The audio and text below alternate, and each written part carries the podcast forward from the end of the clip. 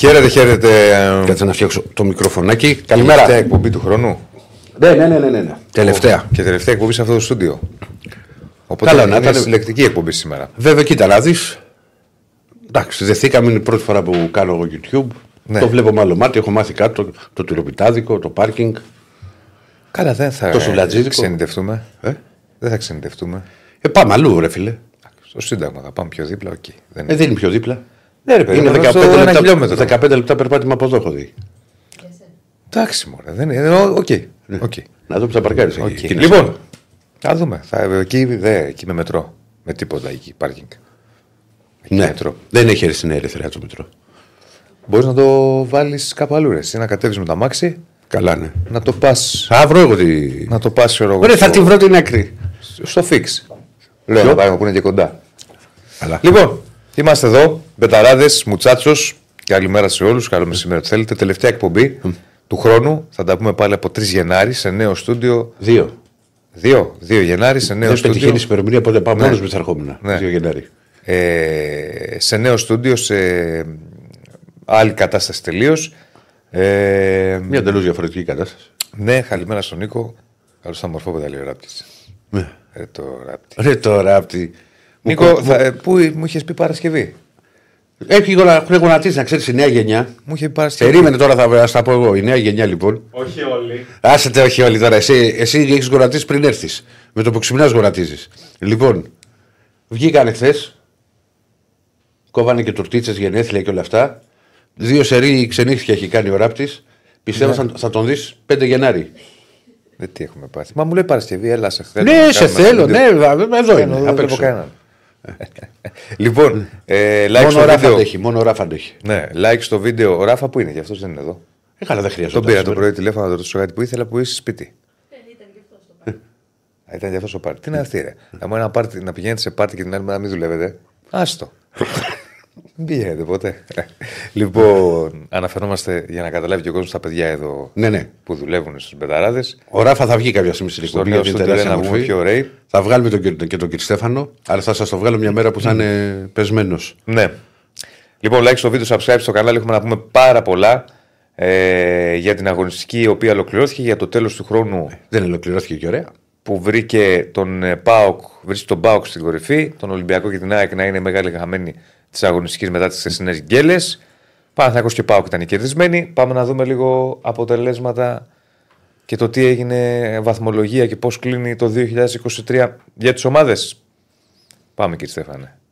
Αποτελέσματα, έτσι. Βεβαίως, βεβαίως. Βεβαίως. Πάμε να δούμε πρώτα τα αποτελέσματα και μετά τη βαθμολογία. Το μισό λεπτό του κ. Στέφανου είναι 120 δευτερόλεπτα. Λοιπόν, είχαμε Άρης Λαμία 2-2, Βόλος Παναθηναϊκός 0-3, Παζιάννα Πανατολικός 0-0, Πανσεραϊκός ΑΕΚ 2-2, η γκέλα για την ΑΕΚ με σοκ. στο Περίπου, περίπου ίδιο τρόπο με τον Περίπου, Πανατολικό. περίπου. Για το Σοκ 60 στις προηγήθηκε καθυστερήσεις. 0-2 αυτή τη φορά. Αλλά είναι πολύ σπάνιο.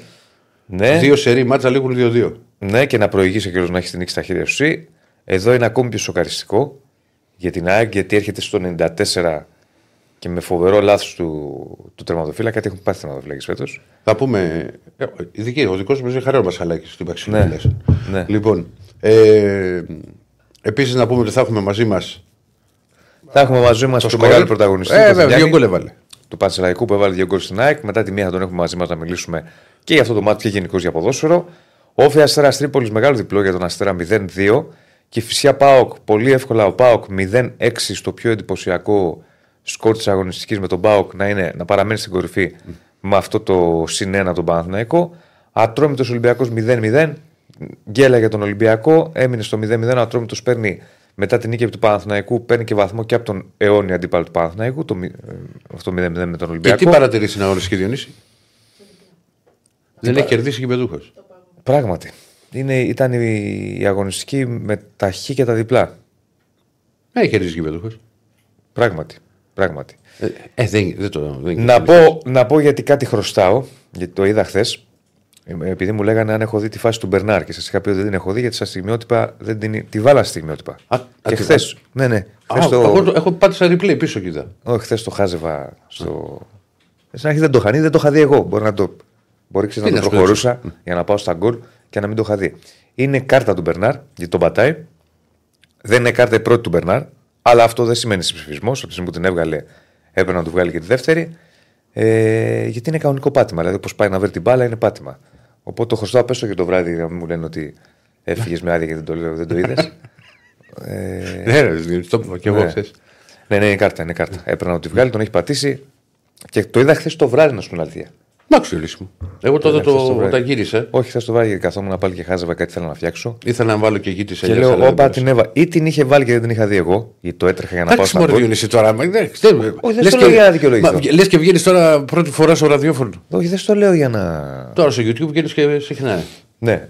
Μεσημέρια, βράδια. Και, και έχω και σήμερα. Ε, απλά στο λέω για. Πώς το λένε, ε, για μ, να είμαστε σωστοί. Λοιπόν, ε, like στο βίντεο, subscribe στο κανάλι. Πάμε να. Ε, Κύριε Στέφανε, μήπως ανέβουμε. έχουν, μήπως έχουν κολλήσει τα μηνύματα εδώ σε εμάς; Όχι. Έχουν κολλήσει. Α, έχουν κολλήσει τη- στο monitor εκεί. Δεν έχετε χάσει Το τίποτα. tablet, γιατί το έχεις, Απλά αγαπητέ. σας κράζει όλο το chat. Ναι, Γιατί- ναι, να Δεν το κράζει, δούμε, ρε μωρέ, φίλε. πλάκα κάνει. Το, το tablet, φίλε. Θα το Πάρ' βάλω tablet, από το να, τα- tablet. να τα βλέπεις από εκεί. Σε παρακαλώ. Ε, Κάτσε, θα κατεβάσω τα γυαλιά και τέτοια. Δεν γίνεται. Πρέπει να τα φτιάξω. Ναι. Λοιπόν, πολλά μηνύματα για ΠΑΟΚ. Ανοίξτε λέει τα γήπεδα να δούμε τον ΠΑΟΚ. Ο άλλος λέει ο Ραφαήλ πόσο. Γιατί να πονάει, ρε παιδιά, αυτό το πράγμα που έχετε όποτε είναι κάποιος πρώτος. Και το, έχει, το, το παραέχουν πάνω Θεσσαλονίκη αρκετά. Γιατί να πονάει; Μια χαρά. Ο ΠΑΟΚ παίζει ωραία μπάλα, είναι πρώτος. Γίνεται μεγάλη Και άμα, μάχη. έχεις, και άμα, και άμα ακούσει, έχεις ακούσει ρε φίλε ή έχεις, μάλλον έχεις δει. Και αν έχεις ακούσει και Ποιος το να βράδυ. πονάει δηλαδή; Εκπομπές πάρα, πάρα πολλές ε, φορές έχουμε μιλήσει για τον Πάο και για τον τρόπο τον οποίο παίζει. Δεν στι συζητήσεις που κάνουμε με τον Αντώνη. Εγώ το λέω γενικά ότι ο, ο Πάο ειδικά εκτός έδρας έχει μόνο δύο ήττες σε όλο το πρωτάθλημα. Θα πούμε όταν είναι στο- στη σεζόν. Ναι. Βέβαια είναι στο Θα τα πρωτάθλημα. πούμε Με όταν θα όφη, έρθει η ώρα. με όφη και ΑΕΚ. Θα το πούμε ότι θα έρθει η Ξέρεις ώρα. πόσα γκολ έχει βάλει ο Πάο εκτός έδρας; Όχι, δεν το έχω δει, θα- αλλά να, Τους όταν, κολλάς, ε. όταν θα έρθει η ώρα με το Τζακ να, να τα αναλύσουμε. Λοιπόν, πάμε να ξεκινήσουμε. Κάποιος βύχει. Ποιος θα πάμε πολλή ώρα σήμερα, όπως κάνουμε πάντα στην εκπομπή αυτή με τα θέματα της ημέρας. Έχουμε και Ευρωλίγκα να αναλύσουμε αργότερα. Ε, πα- βαθμολογία τη βάλαμε. Βα- να βάλουμε μια και τη βαθμολογία, την, την ξεχάσαμε. Μισό. Θέλετε Για- να δείτε κύριε Δεσίλα τον πρωταθλητή χειμώνα, ε; Δεν είναι πρωταθλητής χειμώνα, ήταν ο Παναθηναϊκός. Είναι δεύτερος γύρος τώρα, κύριε Στέφανε. Έχεις λαλήσει. Είναι δεύτερος γύρος τώρα. Δεν τελειώ... Ο πρωταθλητής χειμώνα. Πέμπτης τότε. Ναι, ο πρωταθλητής χειμώνα δεν Άσε είναι. τώρα σε τα παραμύθια. Όταν τελειώνει το. Πώς το λένε, το, το έτος. Λοιπόν, βαθμολογία ο Πάουκ 35, ο Παναθηναϊκός 34 είναι οι δύο κερδισμένοι της αγωνιστικής και αυτό γιατί ο Ολυμπιακός και η ΑΕΚ μετά τις γκέλε που είχαν έμειναν στους, πήγαν μάλλον στους 32 βαθμούς. Η διαφορά από την κορυφή είναι στους 3 και στους 2 από τον Παναθηναϊκό. Από εκεί πέρα ο Άρης ε, στους 24, ο Αστέρας πήγε στους 20 με αυτό το διπλό που έκανε. Είδες που Λαμία- λέγαμε ότι ό,τι και να έρθει σε αυτό το μάτι δεν θα μας προκαλέσει έκπληξη. Ήρθε Ναι. διπλό. Ναι. Λαμία 17, Ατρόμητος πιο κάτω στους 16, Όφη 15, ο Βόλος 14 μαζί με τις Σέρες, Πανετολικός 11, Κυφυσιά 11 και ο Πας Γιάννα στην τελευταία θέση της Έπρεπε βαθμολογία. να κερδίσει ο Πας. Με 9. Λοιπόν, Με 9 δεν πα πουθενά. με 9 τα πράγματα είναι δύσκολα. λοιπόν, πάμε να προχωρήσουμε. Πάμε. Θα πάμε πάρα πολύ με Άκη Ολυμπιακό την πρώτη ώρα. Ε, έχουμε μαζί μας Άκη Γεωργίου για να δούμε ποιο είναι το ρεπορτάζ, ποια είναι η επόμενη μέρα και τι συνέβη πάλι και η ΑΕΚ. Θα τα συζητήσουμε αλλά και Έτσι, νομίζω ένα και ο Ολυμπιακός. ντεζαβού, Θα ας γίνει μια πούμε. μεγάλη κουβέντα εδώ με, με τον Άκη. Για να το δούμε από Κύπρο. Καλώς τον. Γεια σας, γεια σας, γεια σας. Πώς είμαστε; Καλά. Να παραγγείλω καφέ. Έχουμε πάρει.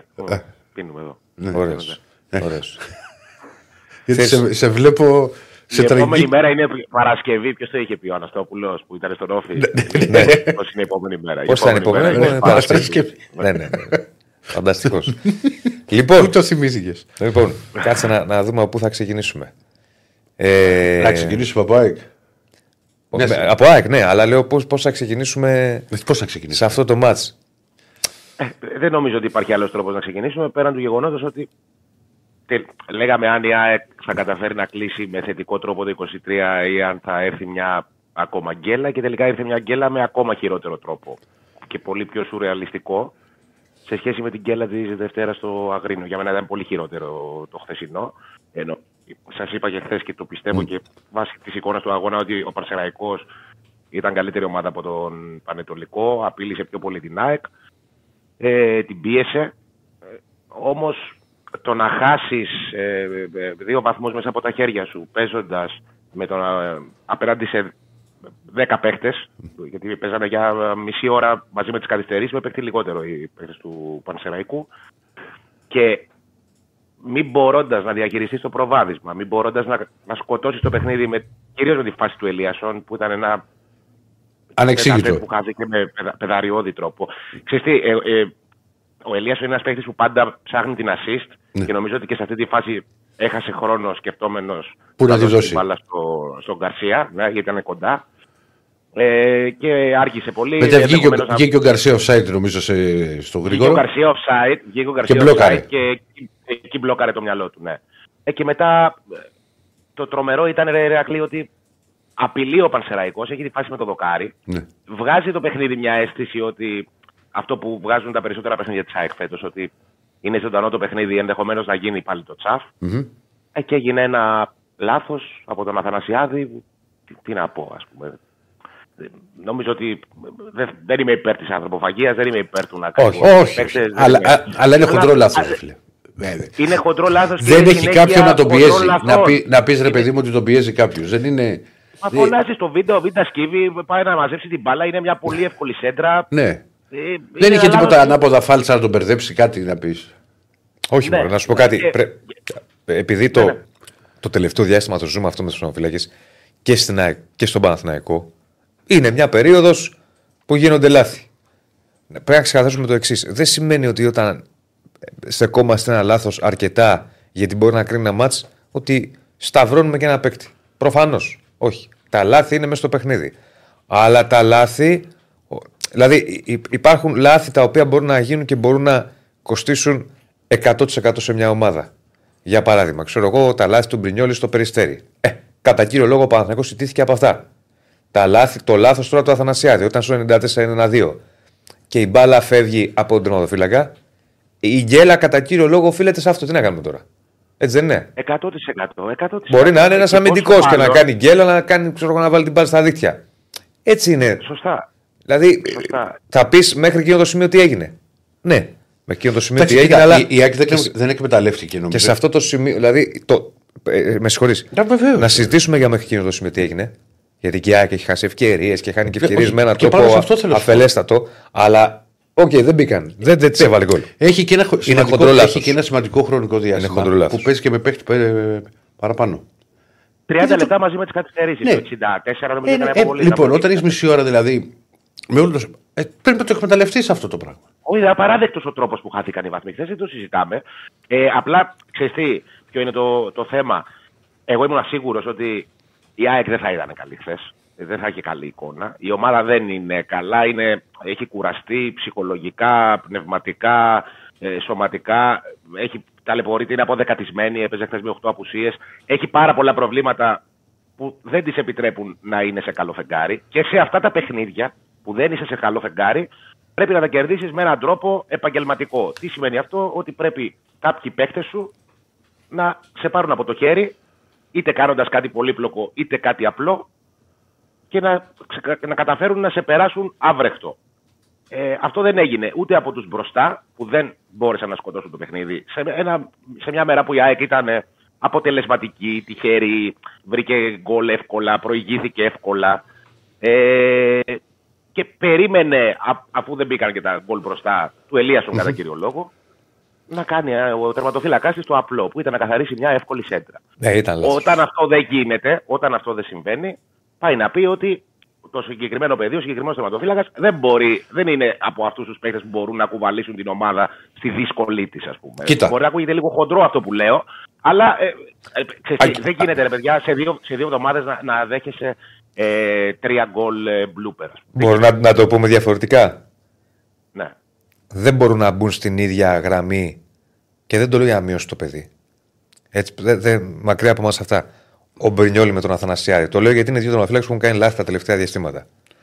Ο Μπρινιόλη έχει δείξει ότι είναι να στέκεται σε υψηλό επίπεδο, περνάει ένα αντιφορμάρισμα. Ο Αθανασιάδης, εντάξει, θα μου πεις, έκανε πέρυσι, έπαιζε σχεδόν βασικός, δεν ήταν. Σε μεγάλο διάστημα. Έχει μια. Ε, ε, από ό,τι καταλαβαίνω. Βασικό ήταν σε όλο το πρωτάθλημα από τον πρώτο μήνα και μετά. Είχε, ε, ε, είχε ένα θέμα με μια ίωση ο Στάνκοβιτς. Ναι. Και από τότε πήρε τη θέση ο Αθανασιάδη και πήγε σε ρί όλο το πρωτάθλημα και πήρε ο Στάνκοβιτς τα παιχνίδια ε, κυπέλου. Καλύτερος Νομ- τερματοφύλακα ο Στάνκοβιτς. Δεν το συζητάμε δηλαδή για το ποιος είναι ο πρώτος και ποιος ο δεύτερος. Τώρα το να έχει κάποιος μια καλή χρονιά σε συνδυασμό με μια πολύ καλή χρονιά της ομάδας είναι κάτι που μπορεί να συμβεί. Δεν, δεν είναι, είναι να χτίσεις όλο σου το μέλλον ε, βασισμένο στο τι είδες αυτή τη χρονιά. Και μια που το λες, Διονύση, για την περσινή σεζόν, ε, πρέπει να πούμε κάτι σε ό,τι αφορά το παθητικό της ΑΕΚ. Η ΑΕΚ ε, πέρσι, σε όλο το πρωτάθλημα, μαζί με τα play-off, βάλτε τώρα πόσα ντέρμπι έπαιξε και Ναι, πόσα ναι, ναι, ναι, ναι. παιχνίδια, είχε δεχτεί συνολικά 17 γκολ σε όλη την περσινή σεζόν στη Super League. Φέτος, με τα δύο που δέχτηκε χθες, έφτασε στα 13. Αυτό δείχνει. Ε, Βάζω την κούραση, βάζω, Μεγάλη διαφορά. Αναγνωρίζω δεκάδες ελαφρυντικά στην ομάδα. Ε, είναι μεγάλη προκειμένου διαφορά. να μην έχει την ίδια εικόνα. Είναι τεράστια διαφορά. Είναι, Ναι. Δηλαδή, η ΑΕΚ πέρσι τέτοια εποχή είχε δεχτεί 5 γκολ. Ναι. 5. Δηλαδή, τα θυμόμασταν ένα-ένα ποια ήταν. Ναι. Ε, είναι, είναι τεράστια διαφορά. Πάντως, Και, για να επανέλθω- ε, έχει να κάνει με τον- Ναι, ναι, ναι. Ε, Όχι για, το, για τον Αθανασιάδη.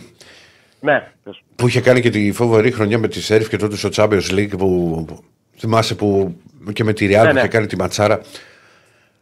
Νομίζω τώρα στα δικά μου τα μάτια ότι είναι ένα παιδί το οποίο μπορεί να σου αποδώσει όταν θα σε βομβαρδίσει η ομάδα. Δηλαδή μην- να, να έχει 10 φάσεις, ρε παιδί μου, να είναι ζεστός αυτό που λέμε, αλλά δεν είναι. Δεν έχει το καθαρό μυαλό όταν ρε παιδάκι μου θα χρειαστεί να επέμβει δύο φορές όλο το μάτσο. Αυτό τι σημαίνει; Συμφωνώ σε αυτό που λες. Τι σημαίνει όμως. Αυτό σημαίνει ότι είναι ένας τερματοφύλακας για ομάδα με διαφορετικά χαρακτηριστικά σε σχέση με αυτά της ΑΕΚ. Δηλαδή η ΑΕΚ είναι μια ομάδα που απειλείται λίγο και θέλει τον τερματοφύλακά της να επέμβει στις δύο, στις τρεις φορές που θα απειληθεί. για παράδειγμα. Ε, ο Στάγκοβιτ είναι πιο κοντά σε αυτά τα χαρακτηριστικά. Αυτό θέλω να πω. Ναι. Ο Αθανασιάδης είναι ένας τερματοφύλακας μιας ομάδας που απειλείται πολύ. Θα βγάλει κάποια, έχει κάποιες πάρα πολύ καλές Βεβαίως, βεβαίως. Ακόμα και στο παιχνίδι στο Άμστερνταμ που έχει δεχτεί η ΑΕΚ δύο γκολ. Ναι, με μετά έχει δυσκολίες σώσει τα τέτα τέτα, έχει βγάλει του Άκομ που, έχει που προσπαθεί σώσει να την κάνει ΑΕΚ χατρίκο. Από Άκομ. διασυρμό, από διασυρμό την έχει σώσει την ΑΕΚ. Θα μπορούσε να ξεφύγει πολύ το, το σκορ. Όμως αυτό το πράγμα στις μεγάλες ομάδες δεν αρκεί. Τι να κάνουμε τώρα; Και φέτος φέτος επιβεβαιώνεται και με τους αριθμούς αυτό. Ε, φέτος ο Αθανασιάδης έχει παίξει πέντε παιχνίδια στο πρωτάθλημα, έχει δεχτεί έξι γκολ. Ε, είναι, ήταν παρόν στις πέντε από τις έξι γκέλες της ΑΕΚ. Ήταν παρόν στο πρώτο παιχνίδι με τον Παρσεραϊκό, στο δεύτερο παιχνίδι με τον Παρσεραϊκό. Ε, ήταν στη Δευτέρα στο Πανετολικό. Ήταν ο τερματοφυλακά ΑΕΚ με την Κυφυσιά. Δεν λέω ότι ο Εντάξει, με τον άνθρωπος φταίει για Πανετολικό όλα δεν αυτά έφταιγε που τώρα. Δηλαδή, ο δεν είχε. Πένα, όχι, τότε, ρε απέναντι. παιδί μου, όχι. Λέμε τώρα, ας πούμε, δεν λέω ήταν. ότι φταίει για όλα. Ναι. Δεν, δεν, λέω, δεν λέω αυτό. Όμως, κάποιες φορές, ε, ειδικά στις μεγάλες ομάδες, πρέπει ο τερματοφύλακας να σου δίνει βαθμούς που δεν πρέπει να πάρει η ομάδα. Δηλαδή, πρέπει ε, Έτσι. να είναι καλύτερος ο αντίπαλος και ο τερματοφύλακας να σου δώσει βαθμούς.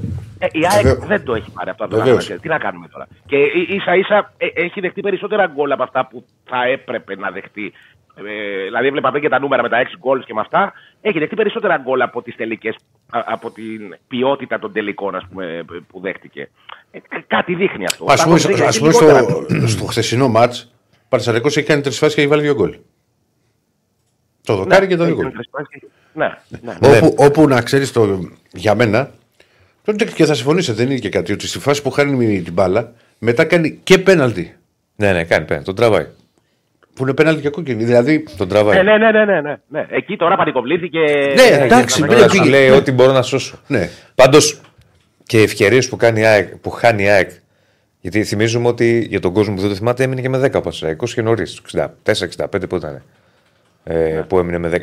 Ε, Είναι ευκαιρίες που ρε παιδί μου, ειδικά σε εκτός έδρας μάτς που είναι πάντα διαφορετική ψυχολογία, πρέπει να βάλεις γκολ να τον καθαρίσεις. Για παράδειγμα, εκεί του Ελίασον ε, με τον. Ποιος είναι αριστερά, ο Γκαρσία; Ο Γκαρσία, ναι. Που εγώ πιστεύω ότι εκεί μπερδεύει. Σκέφτεται να πλασάρω να τη δώσω. Να πλασάρω να τη δώσω. Όχι, σίγουρα σκέφτηκε για τη δόση γιατί είναι ένας παίκτης που είναι Ναι. ναι. προδιαγραφέ του τέτοιες. Πάει πάντα να, Ναι. να, να μοιράσει την. να πλασάρω να τη δώσω. Άμα Έφτασε είναι στο αμήν που λέμε, γιατί έφτασε κοντά του τερματοφύλακας. Και εκεί, σαν αθόλο, ας πούμε, λίγο και την πέταξε πάνω στον τερματοφύλακα επί της ουσίας. Δηλαδή, είναι και ο τρόπος με τον οποίο η ΑΕΚ μπήκε σε ορισμένες φάσεις που έπρεπε να τις τελειώσει.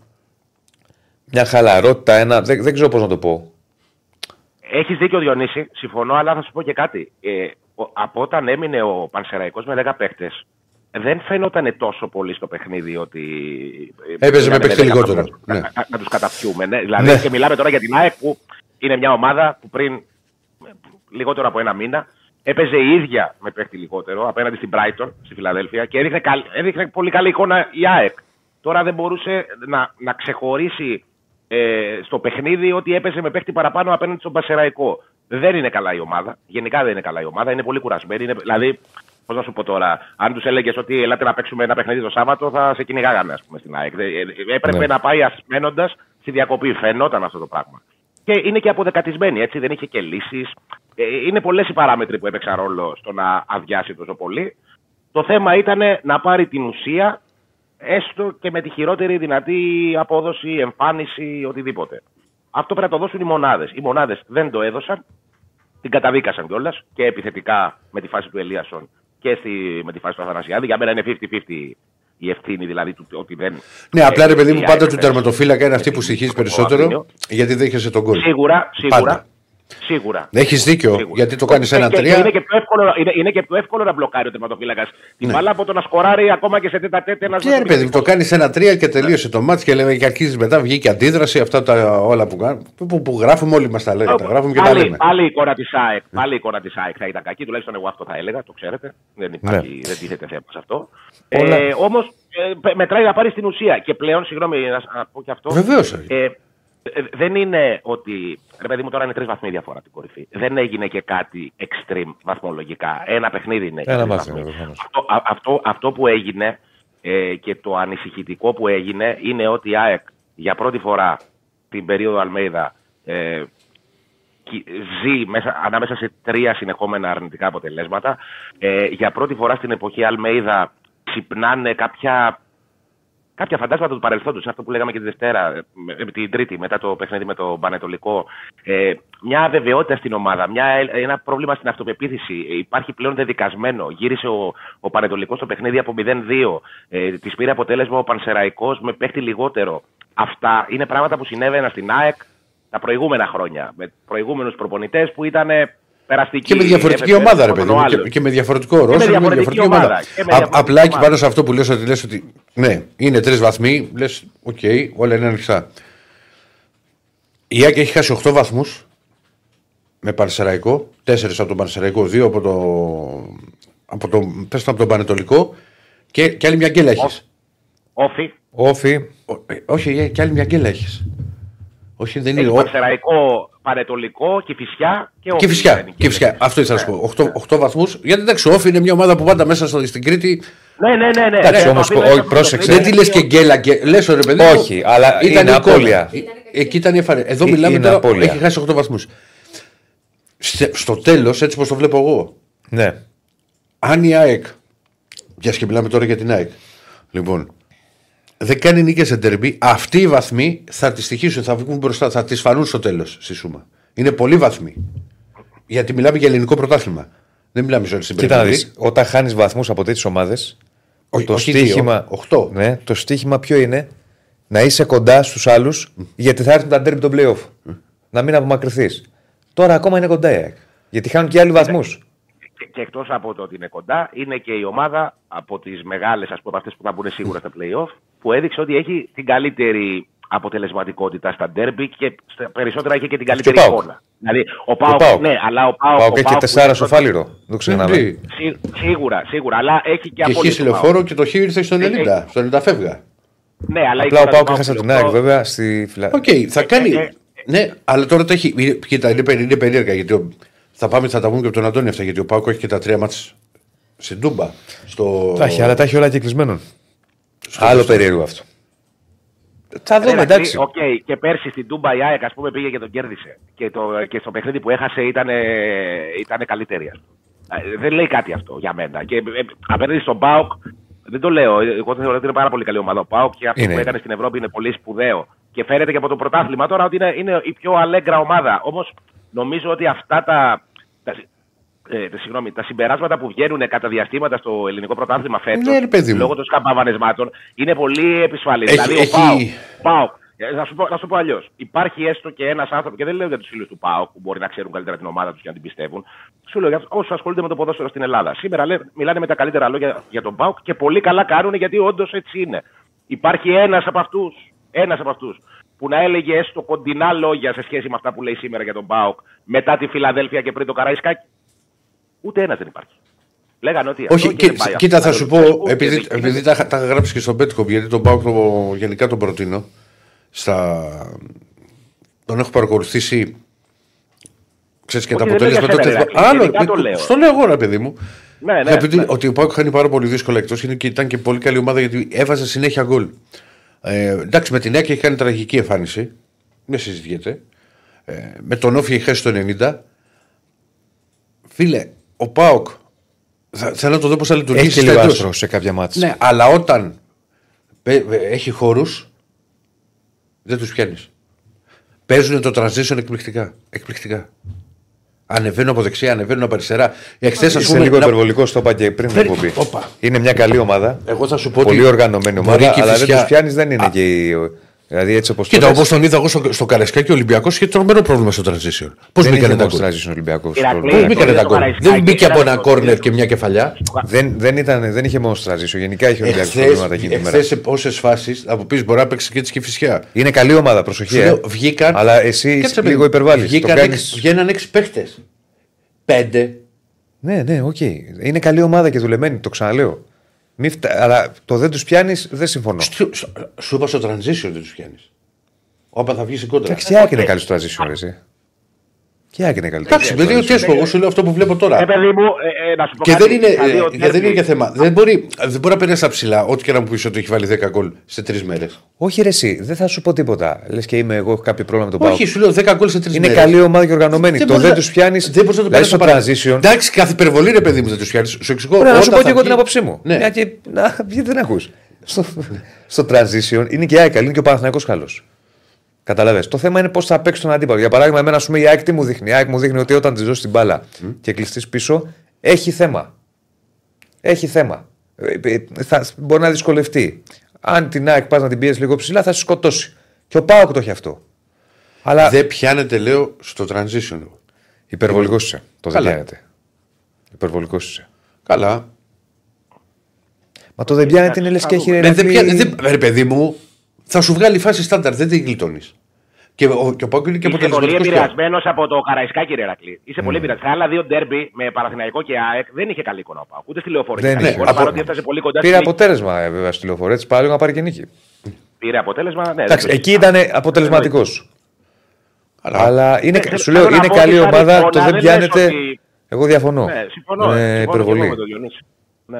Α, θα δούμε στο τέλος. Ε, σε αυτά που Προφανώς, συζητούσαμε δηλαδή. πριν για την ΑΕΚ, σε σε αυτό που λέγαμε πριν για την ΑΕΚ, ένα από τα πολλά ανησυχητικά και μια που το λέτε και που το είπε πριν και ο Ηρακλής για, τε- για τις γκέλες, ε, γιατί υπάρχει μια περιδέουσα ατμόσφαιρα, ας πούμε, ότι η ΑΕΚ πληρώνει το πλάνο του προπονητή που είναι πολύ επιθετική και αυτό την κάνει αφελή και όλα αυτά. Ε, Έκατσα χθες γιατί όντως το είχα λίγο στο μυαλό μου και το ψάξα λίγο καλύτερα να το θυμηθώ. Παιδιά, σε όλες τις γκέλες της, απέναντι στις ομάδες της δεύτερης ταχύτητας του ελληνικού πρωταθλήματος, τα γκολ που τρώει η ΑΕΚ, το 95% είναι με την άμυνά της σε ισορροπία. Και αυτό είναι. Δηλαδή δεν έχει φάει γκολ σε ξέφωτα. Δεν είναι ότι η ΑΕΚ κάνει επίθεση και παίζουν στην κόντρα και μένει ας πούμε ε, ακάλυπτη πίσω και βρίσκουν χώρους οι αντίπαλοι και, και σκοράρουν. Είναι είναι είτε από αποστατικές φάσεις είτε ε, σε σετ παιχνίδι με την άμυνά της σε ισορροπία όμως. Ε, με, με όλους τους αμυντικούς της μέσα στην περιοχή και σε πλήρη παράταξη. Και αυτό είναι ένα, ε, ένα θέμα προς συζήτηση που και αυτό θυμίζει κάποιες από τις κατάρες του, του παρελθόντος. Και το ξέχασα πριν και θέλω Είναι να. πρόβλημα αυτό. Και έχεις δίκιο. Είναι πρόβλημα το να δέχεις γκολ έτσι και να είναι αρκετά γκολ έτσι, κάτι πρέπει να το διορθώσεις. Πέρα από τα ατομικά Ναι. λάθη, έτσι που αυτά εκεί τι να κάνεις. Αυτά, άμα γίνουν, έγιναν όπως το χθεσινό. Αλλά πράγματι είναι πρόβλημα. Να πω επειδή το ξέχασα ότι τρέχει ένα πόλ για το ποια ομάδα, επειδή πάμε πλέον σε διακοπές, σε γιορτές και πάμε και σε. Ε, όπως και να το κάνουμε, σε full μεταγραφική συζήτηση. Ποια ομάδα χρειάζεται περισσότερη ενίσχυση κατά την άποψή σας; Ε, Ολυμπιακός Παναθηναϊκός ΑΕΚ ΠΑΟΚ. Δεν πήρες μπαλάκι, έχουμε μαζί μας Δεν πέτσο. πήρα μπαλάκι και λέω κάτι μου λείπει. Είδες Κάτι όταν σου λείπει από το αργείς. χέρι σου. Ναι. Πάζει μας την Πέτσο, με αποδόσεις έχουμε, θα πούμε μετά και από το Σούλης και στο, στο μπάσκετ. Πού είναι τα μπαλάκια; Που, που θα μιλήσουμε στο τέλος της Δεν θα- εκπομπής. Ε, δεν σου είπα, δεν θα δω. Δεν πιάνεις που είναι, βγαίνει στον αέρα. είναι ο τέτοιος, ε, είναι το φως. Και από εδώ είχε φως. Δώσ' το, δώσ' το. Περίμενε, περίμενε. Όχι, πέταξε τώρα. αδερφέ. Δώσ' το μωρέ. Ε, το πιασε με την τρίτη. Ε. Αχ, μπαλάκια στον αέρα πιάνει ο Μεσίλα. Τώρα Άλλοι πιάνουν μπαλάκια, άλλοι πιάνουν κάτι άλλο. Και Σέφαν έτσι είναι αυτά. Λοιπόν, ε, τι θέλω να πω. και άλλοι δεν πιάνουν και παίρνουν τίποτα Και γκολ. άλλοι δεν πιάνουν και παίρνουν τίποτα γκολ. Σωστά. Λοιπόν, Τέρμα θα βάλουμε, τι θα γίνει τώρα. λοιπόν, ε, Δεσίλα λέει Μπρινιόλη. Θα το δω, φίλε μου. Δεσίλα, ο κόσμος αναρωτιέται τι ομάδα είσαι. Το άλλο δεν το διαβάζω. όχι, έτσι λέει ένας μήνυμα. Πρέπει να είναι καινούριος. Δηλαδή, Ναι. τι ομάδες είναι τα παιδιά. Εμένα με λέει αυτός με τα γυαλιά. Ναι. Άρε North Face. Θα έρθω πάνω σε ένα μήνα. Θα βγούμε. Θα συζητήσουμε Τι από έγινε κοντά. πάλι, ε; Πώς- Α- Άνοιξε πάλι τον beef. Πώς έλεγε, θυ- δεν θυμάσαι ποιος ήταν ρε, εσύ που είχε γίνει εικόνα viral; Τετατέτ που έλεγε. Τετατέτ, να τα πούμε τετατέτ. ε, να πω ότι. Δεν μπορώ να το χάσω αυτό. Θέλω να ανέβω κι εγώ. Έλα, ανέβα. Ανέβα. Α δούμε. Ανέβα. Έχω πολλούς φίλους πάνω ε, παοξίδες. Παρά το γεγονός ότι το έχω ξαναπεί ότι αν δεν ήμουν Παναθηναϊκός θα ήμουν Ηρακλής. Γιατί. Και εγώ θα ήμουν Ηρακλής. Γουστάρω έτσι την όλη. κα- Μ' αρέσει, μ' αρέσουν, ρε παιδί μου, είναι ωραίοι. Είναι Ναι. ωραίοι. Διαφορετικοί. Και ο Κυρσέφανο. Με τίποτα Πώς θα ήμουν- καταλαβαίνεις τι ψηφίζουν; Με τίποτα δεν θα ήμουν ΠΑΟΚ. Λοιπόν. Γιατί με τίποτα. Εγώ δεν δηλαδή, ψηφίζω το ίδιο με αυτούς που θα ήταν Ηρακλή, αλλά θα ήμουν και εγώ Ηρακλή για να τραβάει. ναι. ε, Καταραμένη ζωή και Παρ' όλα τέτοια. αυτά έχω πολλούς φίλους πάνω ΠΑΟΚ. δεν μπορείς. Δεν, δεν γίνεται αυτό. Λοιπόν, ε, θα συνεχίσουμε. Άλλο, βε- περίμενε, Άκη μου. Ναι. Επειδή έχει υποθεί να σε ρωτήσω τώρα εγώ Επίσης, κάτι. συγγνώμη, θα το ξεχάσω, θα το ξεχάσω. Το στείλανε. Σας τα έλεγα χθες για τα εφτάρια. Παπ. Να τα εφτάρια πώς Τι σχέση είχε το 7 με τα. Σας είπα ότι είναι γρουσούζικο. Δεν λέγαμε χθες για το 7. Ναι, τι σχέση Ότι είχε με με- τα μάτια, κάτι- με τον Ατρόμητο. Ποιο να τρώμε το. Το Ατρόμητο Ολυμπιακό και το Κάτι ΣΕΡΕΣΕ. μου έλεγε εσύ έτσι, πώς είχε ξεκινήσει η κουβέντα; Δεν θυμάμαι τώρα με Ότι τα μετά εφτάρια. από 7 σερή. Κάτι, κάτι τέτοιο. Και έτσι Τρίτο ξεκίνησε η ήταν το κουβέντα. Καρβαλιέλ. Ρε, ας τον Καρβαλιάρ, κάτι λέγαμε για το 7, δεν θυμάμαι τι. Και Το στο εφτά είπα δεν είναι άσο καλός το ιονό. συζητώ. Λοιπόν. Ναι. Ε, ήθελα να σε Είχαμε ρωτήσω. ρωτήσει, επειδή- είχαμε ρωτήσει. Ε, εντάξει, αδερφέ είναι το Αλτσχάιμερ της ηλικίας. Σε βάζω το. λοιπόν. Έχει ανοίξει κουβέντα για τερματοφύλακα; Κοίτα, δεν προκύπτει κάτι ε, ε, ρεπορταζιακά ότι Ναι. ε, είπαμε ότι ο Αθανασιάδης μέχρι εδώ ήταν και παίρνουμε, ψάχνουμε ε, να πάρουμε τερματοφύλακα. Όμως είναι κάτι που, ξέρεις, από τη στιγμή που επαναλαμβάνεται μια συνεχόμενη κατάσταση και ε, υπάρχει πολύ, υπάρχουν πολύ μεγάλες αντιδράσεις, ας πούμε, δηλαδή είναι πολύ ακραία αυτά που γίνονται ε, και τα σχόλια και όλα αυτά που γίνονται ε, το τελευταίο διάστημα, στα- από χθες το βράδυ, εν πάση περιπτώσει, στα social media, ε, δεν είναι και ό,τι καλύτερο. Δηλαδή, εγώ δεν μπορώ Εντάξει, να αυτό το καταλάβω με τα πώς- social media πώς θα τώρα- χρειαστεί. Ναι, Είναι πρόβλημα, Ερακλή, ε, είναι ε, πρόβλημα. Είναι, πρόβλημα είναι, είναι, πολύ, είναι βαρύ και για τον παίχτη. Και ξέρεις, ε, δεν είναι τώρα, ρε παιδί μου, και ένα παιδί με τις τρελές παραστάσεις για να το διαχειριστεί όλο αυτό. Ναι. Είναι πρόβλημα. Είναι πρόβλημα αυτό που συμβαίνει. Ε, δεν ξέρουμε και πότε επιστρέφει ο Στάνκοβιτς. Γιατί η ΑΕΚ είπαμε ότι είναι πολύ φιδωλή στο ιατρικό. Ε, ε, Το, αυτό που είχε πει ήταν ότι θα λείψει μόνο τα, στα δύο τελευταία παιχνίδια. Αυτό, Τι να σου πω. ε, αυτό αναφέρει επίσημη Εντάξει, ενημέρωση. από τη μία να το καταλάβω ρεάκι, αλλά από την άλλη. Και έτσι ρε παιδάκι μου. Δηλαδή, και άμα πεις ότι ο Στάκοβιτ θα λείψει ένα μήνα ή ότι έχει αυτό το πρόβλημα. Τι, τι, τι, τι είναι, τόσο κακό είναι. Όχι, δεν είναι καθόλου κακό. Απλά έχει επιλέξει αυτή τη. Ναι, την μου πολιτική. κάνει Να- εντύπωση να το τέτοιο ξαναπώ. πολύ. Ε, Και εμένα. Και εμένα. Να ρωτήσω κάτι τώρα, Ε, γιατί. Δεν μπορώ να το απαντήσω πάντως αυτό, αν δηλαδή η ΑΕΚ Ναι. θα πάρει τερματοφύλακα ή, ή όχι. Δεν μπορώ, τουλάχιστον αυτή τη στιγμή που μιλάμε. Ωραία, Δεν με τα υπάρχει γραφικά, ας πρόβλημα. πούμε, μπορεί να κινηθεί για κάτι; Κοίτα, μέχρι χθες ίσχυε αυτό που σας είχα πει. Ναι. Ίσχυε δηλαδή ότι η ΑΕΚ θα πάει να πάρει παίκτες σε περίπτωση που τις κάνουν με ορίζοντα και τη νέα σεζόν. Ότι δεν, υπάρχει, δεν θα πάει να πάρει παίκτη για να βγάλει την τρέχουσα σεζόν. Ε, ούτε αυτό έχει αλλάξει. Τουλάχιστον μέχρι την ώρα που μιλάμε δεν προκύπτει κάτι σε επίπεδο πληροφορίας που να πω ότι τρελαθήκαν, έχει αλλάξει και αποφασίσανε να φέρουν και τρεις παίκτες γιατί κρίναν ότι η ομάδα δεν πάει καλά και θέλει ξέρω εγώ φρεσκάρισμα. Αλλά σε κάθε περίπτωση νομίζω ότι ε, στο μυαλό του Αλμέιδα αυτό που επικρατεί είναι πού να βρεις τώρα. Να, φε- δηλαδή, περσινή σεζόν δεν είναι τυχαίο που η ΑΕΚ το Γενάρη δεν πήρε κανέναν. Ε, και νομίζω ότι είναι και λογικό αυτό γιατί Δεν είναι δηλαδή, αν εντάξει, θέλεις δεν παίξει σου, το δεν σου Γενάρη λέω, για να σου παίξει. δεν σου λέω να κάνει μια κίνηση, να γίνει μια κίνηση πανικού, αλλά μετά από δύο σεριχή δεν θα προκαλέσει έκπληξη να κάνει μεταγραφή η ΑΕΚ. Τώρα το Γενάρη. Ε, ούτε με ένα βάση της λογικής που ξέρουμε εμείς. Ε, θα μου κάνει όμως εντύπωση βάση της λογικής του Αλμέιδα και του πώς λειτουργεί. Ο Αλμέιδα πιστεύει ότι είναι πολύ δύσκολο να μπει κάποιος σε αυτό το group. Υπάρχουν παίχτε που ήρθαν το καλοκαίρι και δεν έχουν καταφέρει να, μπει, σε- να μπουν σε αυτό το group. Ε, ο Πόνσε, ας πούμε, δεν έχει καταφέρει να ενταχθεί στο 100% για να βγάλει αυτό που είχε βγάλει το 18-19. Ναι. Ο Πιζάρο δεν έχει καταφέρει να μπει στο, στο group. Ε, είναι δύσκολη αγορά και ο Γενάρης και είναι και η φιλοσοφία του Αλμέιδα τέτοια. Τώρα, α, να προκύψει κάποια περίπτωση, ξαναλέω, που θα κάνει στην ΑΕΚ με ορίζοντα την επόμενη μέρα της, ε, τότε θα το πάρει. Δεν νομίζω όμως ότι προκύπτει κάποιος να πάρουμε παίκτες να αλλάξουμε την κατάσταση. Ναι. Παρότι ε, υπάρχει θέμα και με το. Εδώ Γενάρη θα λείψουν αρκετοί παίκτες της ΑΕΚ. Ε, Θα λείψει ο- το Κόπα Αφρικα, το Κόπα Άσια, θα λείψουν οι Ιρανοί, θα λείψει ο Μουκουντή, θα λείψει ο Ζήνη. Υπάρχουν παίκτες που θα λείψουν. Ε, Όμως, ξαναλέω, για την ώρα δεν, δεν, μου, δεν μου προκύπτει κάτι εμένα. Και ε, ε, ξέρεις, είναι και η αγορά του Γενάρη, ξαναλέω, πολύ δύσκολη. Ε, α, α, όσα θυμάμαι εγώ τον εαυτό μου, οι μεταγραφές που βρήκα, η ΑΕΚ έχει κάνει, ξέρω εγώ, 40 μεταγραφές στη χειμερινή περίοδο, 50, και τις έχουν βγει τρεις. Ε, δεν είναι μια εύκολη αγορά ότι παίρνω ένα παίχτη και ε, παίζει και με. Δεν γελάω με μπαίνει σένα, στο με ένα rotation, μήνυμα. με Και βοηθάει εγώ κάτι με τα μανταρίνια. ε, επίσης, Άμα δεις τώρα- ένα μήνυμα με το φαντάρι και το φραπέ. Ε, Επίσης, να. Συγγνώμη λίγο, μια Το παρένθεση. ξέρω. Μας λέει ένας φίλος ο Τόλ Βέρντε, άσχετο με την ΑΕΚ, γενικά, ότι η Ελλάδα θέλει συγκεκριμένο dress code την ώρα που οι φίλοι θα μπαίνουν στα γήπεδα. Μπράβο στην Ελλάδα, λέει και στον Υπουργό τρομερό μέτρο. Φαντάζομαι τρολάρι, έχει βγει κάτι τέτοιο. Όχι, τρολάρι. Ξέρω εγώ, μην πούνε ότι απαγορεύονται οι κουκούλες, απαγορεύονται. Ξέρω εγώ. Α, κοίτα, μπορεί να σου πει full face δεν υπάρχει. Τι, γιατί δεν να φοράς full face στο γήπεδο; Κρυώνω. Βάλε κασκόλ. Έχω, έχω τέτοιο εγώ και κρυώνω. Στο μηχανάκι, Τι σου μηχανάκι; full face. Εδώ υπάρχει full face μέσα στα Στην κλειστάρα. καζέτα λέει το έγραψαν. Για δες λίγο, ρε Κωνσταντίνε, Το έχω δει παρακαλώ. και εγώ αυτό. Το Τι, είδα το πρωί. τι, τι πρέπει να φοράμε δηλαδή στο γήπεδο; Για τα full face εννοεί. Ε, τι θα σου λέει τώρα να πας αγαμπρό. Μπορεί. Θέλουμε να το κάνουμε. Παλιά πηγαίνανε στα γαμπρί, άμα δεις κάτι φωτογραφίες. Παλιά δεκαετία 60-50, ναι. Άλλο το δεητήρι 60 και 50. Με τα καβουράκια τους. τους. Τη γραβάτα τους, ναι. Εγώ με κολάν πήγαινα γιατί ήμουν μέταλλο. Με κολλάν. φαντάζεσαι, Εδώ με κολλάν. Ηρακλή με κολλάν. Πω, πω, πω. Ε, Και να κρύβεται το μπρελόκ το θύρα 7. Ε, πάλι νόμιζα το- θα κρυμώ τίποτα άλλο τη αποστόπη. Ε, Κάτω τα χέρια από ε, τα νιάτα. Κάτω τα χέρια από τα. Η αλήθεια βρίσκεται στο σεξ. Στους στους Sex Pistols. Λοιπόν, Ε, μ, δεν τρολάρει, λέει αλήθεια είναι. για να το βρούμε. Έχει, έχει υποστεί τέτοιο πράγμα. Εντάξει. Α, όχι, Εγώ δεν πιστεύω. γίνεται. Τι να υποθεί, τι να τους πούνε, δηλαδή, να μπορέσετε. Δεν μπαίνει. με- Θα έχει πόρτα. Συνοδεύεστε.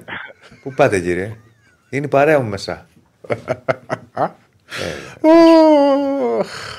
Ε, Μας βλέπω για πουκάμισα, όλοι στο γήπεδο πουκάμισα. Γιατί; Να Κοίταξε, βάλεις το μπορεί να πέρας. θέλει η κυβέρνηση να το κάνει πόλο. Πόλο αυτό με τα άλογα. Ναι. Εσείς που είναι πιο έτσι κύριε κατάσταση. Μπορεί να θέλει να το κάνει τύπου γκολφ. Δεν ξέρω. Όχι, Έχω λέει full face, φωτό άσπρο κουκούλες. μαύρη. Καπέλα, περιλέμια. Περίμενε, πάμε.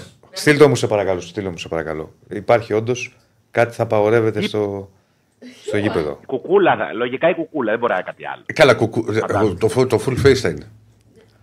Λοιπόν, μου Κρυώνει. το στείλε. Μου το στείλε αγαπητή Πανούτσου. Για. Λοιπόν, έχουμε και λέμε. Η Ελλάδα θέλει συγκεκριμένο dress code την ώρα που οι φίλοι άθλοι θα μπαίνουν στα γήπεδα. Είστε έτοιμοι; Ακούω, Στα βέβαια. καπελάγια, Λοιπόν, υπήρξε συνάντηση του αναπληρωτή Υπουργού Αθλητισμού Γιάννη Βρούτση και των Υπουργών Προστασίας του Πολίτη Γιάννη Κονόμου και ψηφιακής διακυβέρνησης Δημήτρη Παπαστεργίου με τους εκπροσώπους των 14 ΠαΕ, Ναι, ναι, Super League ναι, κτλ. ναι. Οι αστυνομικοί αντέδρασαν μετά την ανακοίνωση για τα μέτρα. Ναι, το dress code των φιλάθλων που επιθυμεί η Ελλάδα. Οι αρμόδια εξωματικοί επιθυμούν οι φίλαθλοι κατά τη διάρκεια του ελέγχου των εισιτηρίων να μην φορούν καπέλα. Μαγορεύει το καπέλο. Ναι. Περιλέμια, μάσκες, σκούφους, κασκόλ ή άλλα αξεσουάρ που κρύβουν τα χαρακτηριστικά των προσώπων τους ώστε να είναι ξεκάθαρα.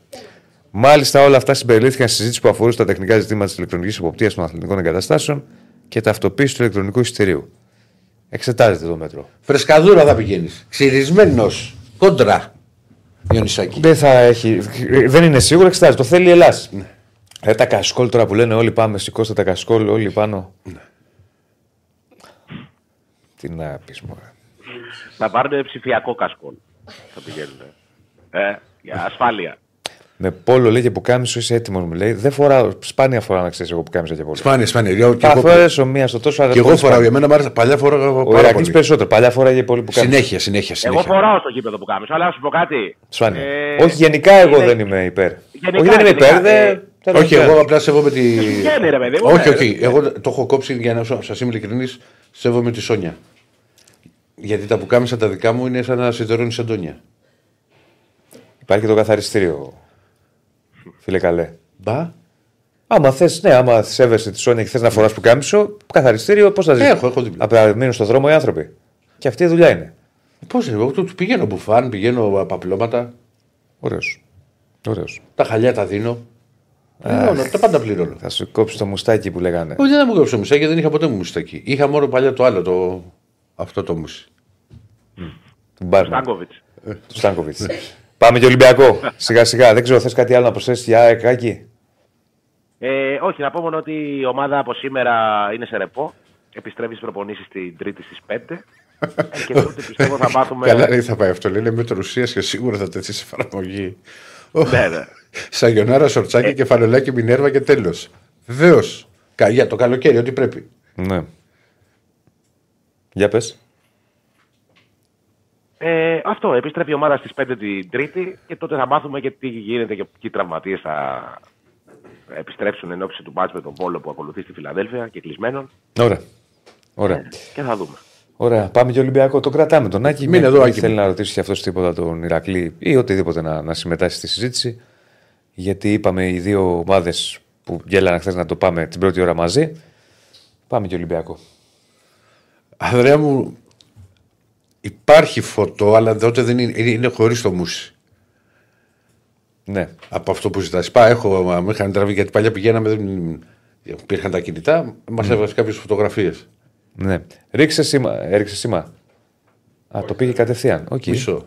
Οκ. Μισό, περίμενε. Μισό. Όχι, έριξε. Παίρνουμε διακρίσεις. Το πήγε κατευθείαν. Ρε, ρίχτε τώρα, ρε, κύριε Στέφανε. Το πήγε, Ο Κελαϊδάς- πήγε, κόκκινο και- φόντο. Και, μόνο που σκέφτεται ο κύριος Στέφανος ότι είχε άδεια τώρα μια εβδομαδούλα. Ωραίος. Βέβαια, πι- Δεν θα πω τίποτα γιατί είναι μέσα ο Δημήτρης και ακούει. σας βάζω στοίχημα ότι 2 Γενάρη θα βγει κατάκοπος. Ναι. Πάμε τώρα να δούμε τι έγινε χθες. Τι έγινε να Και γίνει δεν πάλι; κατάφερε ο Ολυμπιακός να πάρει αυτό που ήθελε. Λοιπόν, εγώ θα πω κόντρα σε όσα ακούγονται και σε όσα άκουσα και χθες στην εκπομπή το βράδυ και Ναι. από μηνύματα. Ναι. Είχα διαφορία με πολλούς ακροατές. Ναι. Πρώτα, είναι ένα παιχνίδι το οποίο εντάξει, το πρώτο μήχρονο Ολυμπιακός έχει μια καλή κυκλοφορία, αλλά δεν έχει καθόλου καθαρό μυαλό στη, στην τελική πάσα. Δεν είχε τις μεγάλες φάσεις στο πρώτο μήχρονο, έχει μία του ποντένσε στην αρχή. Δεν, δεν κινδύνευσε παρά μια, ένα, τραν- ένα- μια, μια φορά στην κόντρα βγήκε ο, ο Άτρομητος με μια κεφαλιά. Δεν είχε όμως τη μεγάλη, τη μεγάλη ευκαιρία. Το έδωσε με, Δηλαδή πέταξε, και έβαλε βασικό τον Πρίνιτς, τον οποίο ας πούμε, δεν το περίμενε κανείς. Ε, βέβαια έγινε και σε συνδυασμό με το γεγονός ότι είχε ίωση ο Μπιέλ και δεν αγωνίστηκε. Α, είχε διάθεση, είχε όρεξη ο, ο νεαρός Κροάτης και πίσω γύρισε σε μια-δυο κόντρες που πήγε να βγάλει ο Ατρόμητος.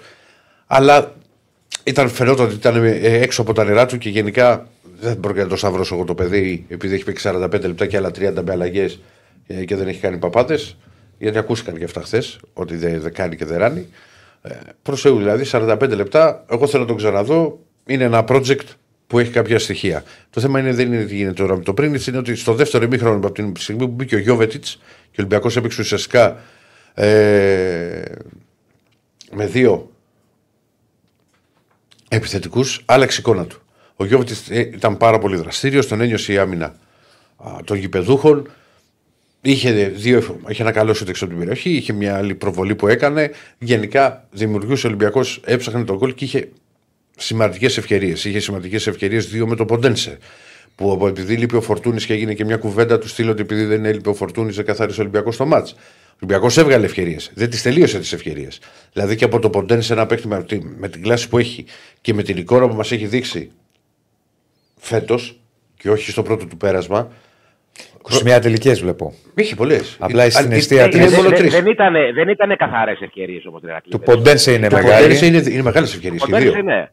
Του Ποντένσε Ναι, αλλά Για την υπεροχή που είχε ο Ολυμπιακό, Ναι, θέλω να πω. είχε Μα- δύο-τρεις. μα- Θα το σου ήταν πω, το μα, παιχνίδι. μα άμα δεις και από κάτω που λέω ότι έχει στοιχήσει το καθαρό μυαλό στην επίθεση, α, γιατί του ποντένασαν μεγάλες ευκαιρίες. Ο Ολυμπιακός και από αριστερά, αλλά κυρίως στο δεύτερο ημίχρονο από δεξιά με τον Ροντινέη, έχει πλαγιοκοπήσει, έχει πατήσει περιοχή. Πολλές. Αλλά η τελική πάσα άλλες φορέ ήταν πιο δυνατή. Άλλες φορέ δεν, δεν μπορούσαν να συνεργαστούν στο τέλος. Δεν έβγαινε το τσακαπλά. Είχε, υπήρχε εικόνα, α, τη, υπήρχε εικόνα του, της ομάδας που έδειχνε ότι το ψάχνει και θα το βάλει τον γκολ. Το γκολ δεν μπήκε. Δεν μπήκε και γι' αυτό το μάτι έμεινε 0-0. Ο Ατρόμητο είχε μια καλή στιγμή. Είναι αυτό που συζητούσαμε πριν για τον Αθασιάδη και που ο Πασχαλάκης, από θα την έχετε δει τη φάση. Είναι πολύ, για μένα είναι πολύ μεγάλη επέμβαση του Πασχαλάκη. Γιατί η μπάλα είναι, το σουτ γίνεται από κοντά, σκάει και κάτω. Αλλάζει Ναι, πορεία ναι, και, τη- ναι. και τη βγάζει με το χέρι και πάει στο οριζόντιο. Δηλαδή είχε δοκάρι και είχε και επίσης την πολύ, και μεγάλη ευκαιρία ο Ολυμπιακός και με την κεφαλιά του Ρέτσου που πήγε στο οριζόντιο. Το θέμα είναι ότι μου έκανε τρομερή εντύπωση και ναι, δεν υπήρχαν πολλές λύσεις στο, στον πάγκο. Ότι εγώ δεν θυμάμαι παιχνίδι που ο Ολυμπιακός έχει κάνει μια αλλαγή. Μία. Στο ημίχρονο μπήκε ο Γιώβετιτς. Δεν έχει κάνει, έχει κάνει μόλις μια αλλαγή. Μία αλλαγή. Σε μάτς που θέλει να το πάρει. Γιατί; Γιατί; Έπαιζε μελικά, μπήκε Γιώβετιτς. Ο, ο Ελαραμπή ήταν. Είχε, είχε, Θα σου πω, θα σου πω τώρα. Ο Ελαραμπή ήταν δραματία. Και φυσικά σε τέτοιο μάτς θα έμπαινε και θα ήταν και πάρα πολύ χρήσιμος. Επιθετικός υπήρχε ο Πιτσερικά ο Μπα. Ο Αλγκασίν Μπα. Στον πάγκο υπήρχε επίσης ο Βρουσάη, ο οποίος όμως το παιδί έπαιζε τις τελευταίες φορές στην ομάδα Β. Και τουλάχιστον αυτός βέβαια ήξερε την ομάδα. Ήταν ο Ιμπόρα, ήταν ο Κίνη, ήταν ο Ρίτσαρτς και ήταν και ο Αλεξανδρόπουλος. Δηλαδή για μένα αυτό που θα μπορούσε να κάνει, αλλά το ξαναλέω, η εικόνα του Ολυμπιακού στο δεύτερο ημίχρονο δεν ήταν άσχημη να πεις ότι είχε ένα τραγικό παιχνίδι ότι δεν μπορούσαν να αλλάξουν μπάλα. Απλά θα μπορούσε για μένα να μπει ο Αλεξανδρόπουλος να κλέψει ίσως περισσότερες μπάλες. Εκεί που πίεζε. Είναι σπάνιο να κάνεις μια αλλαγή τώρα σε εμάς το οποίος δεν σου βγαίνει. Μία αλλαγή. Αλλά το θέμα όμως Δεν είναι ότι. Ναι, υπήρχαν προβλήματα. Ο Μπιέλ ήταν άρρωστος, ο Φορτούνης είχε δηλωθεί να παίξει σε αυτό το μάτσο ο, ο Ελαραμπή. Αλλά από την άλλη, κάθεσαι και σκέφτεσαι. Έφυγε ο Μαντί Καμαρά γιατί είχε ένα οικογενειακό σοβαρό θέμα α, και έπρεπε να πάει στην πατρίδα του. Αλλά από την άλλη, όταν μιλάγαμε για τόσο και το καλοκαίρι και ότι υπήρχαν παίχτε και ήρθαν και ρόστερ, δεν μπορεί να μην μπορείς να κάνεις μια αλλαγή. Ναι. Να κάνεις μια δεύτερη αλλαγή. Με όσα αν, προβλήματα δεν και να είχε υπήρχαν. άλλο, αν δεν είχε κάποιον. Το παιχνίδι αυτό, όπως πήγαινε για τον Ολυμπιακό, ήθελε μεσοεπιθετικό ή επιθετικό. Αν δεν είχε άλλο στον πάγκο Εντάξει, μεσοεπιθετικό. ε, επιθετικό, τι να κάνει. εγώ σου είπα, θα μπορούσε να βάλει τον Αλεξανδρόπουλο. Είναι λίγο ακραίο το μία αλλαγή. οκ, να, το κλε- να, καταλαβαίνω. να, μπορείς να αλλάξεις κάτι. Α πούμε, στα δύο τελευταία παιχνίδια, Ναι. ο, Ολυμπιακός, ο, ο Καρβαλιάλ χρησιμοποίησε το Ρίτσαρτ στο 1-8 λεπτά με την Τόπολα, στο τελευταίο ένα λεπτό. Εντάξει, τον Αλεξανδρόπουλο λες να το βάλει να κλέψει μπάλες. Άμα έχεις κατοχή. Θες κάτι άλλο; Να βάλεις λίγο φρέσκα πόδια. Τώρα αυτό να σου λέω. κλέψεις, τι να κλέψεις. Από... Να πιέσει περισσότερο να έχει Λίγο να μην- κάθετη, ό, λίγο. Να πιέσει, Πράγματι πάντως είναι ακραίο. να πιέσει, να πιέσει πολύ. Επίσης ο Ρίτσαρτ και στο μάτι με την Τόπολα, ο Καρβαλιάλ τον έβαλε εξτρέμ. Δεν τον έβαλε back. Θα μου πει κάποιος, θα μπαίνει ο Ρίτσαρτς και θα άλλαζε η εικόνα του Ολυμπιακού; Α, ότι θα γινόταν ακόμα πιο απειλητικός; Α σου έλεγα, δεν, δεν το ξέρω. Απλά κάτι κάνει λίγο να ανακατέψει την τράπουλα. Πάντως, εγώ λέω ότι εκτός των άλλων, ο Ολυμπιακός είναι μια ομάδα η οποία κακά τα ψέματα έχει Ναι. μεγάλη εξάρτηση από το φορτούνι. Είναι Αυτό άλλος θα έλεγα Ολυμπιακός και εγώ, με συμφωνώ. φορτούνι. Συμφωνώ. Άλλος, το λέγαμε κάποια στιγμή για την ΑΕΚ με τον Λιβάη Γκαρσία. Άλλος Ολυμπιακός χωρίς το φορτούνι. Κοίτα όμως να σου πω κάτι. Κακά τα ψέματα. Περίμενα να σου πω κάτι. Στα δύο τελευταία παιχνίδια. Δεν διαφωνώ, έχει κάνει φοβερή σεζόν ο Κώστας. Σε τρελαίνει μου το λέω Κώστα συνέχεια, αλλά δεν έκανα. Όχι, το όχι, συνήθισες όχι, πλέον. μου το κάνει, ε, όχι, δεν είναι. Δεν είναι ε, ε, με, με τρελαίνομαι, όχι τρελαίνομαι, μωρέ, σιγά. Δεν ξέρεις, επειδή πολλές φορές το λέμε για παίκτες. Ναι. Δημοσίως, ας πούμε, λες και είναι κολλητή μας. Α, ο, Κω- ο Νίκος. Ο... Ε, έτσι τους νιώθουμε. Τώρα έχουμε πάει και στις μεταδόσεις πλέον. Βάλ το Κώστα. Έχουμε πάει σε αυτά τα Κάτι τελευταία. σέντρα Κώστα έχω πει. Ναι, ναι, ναι.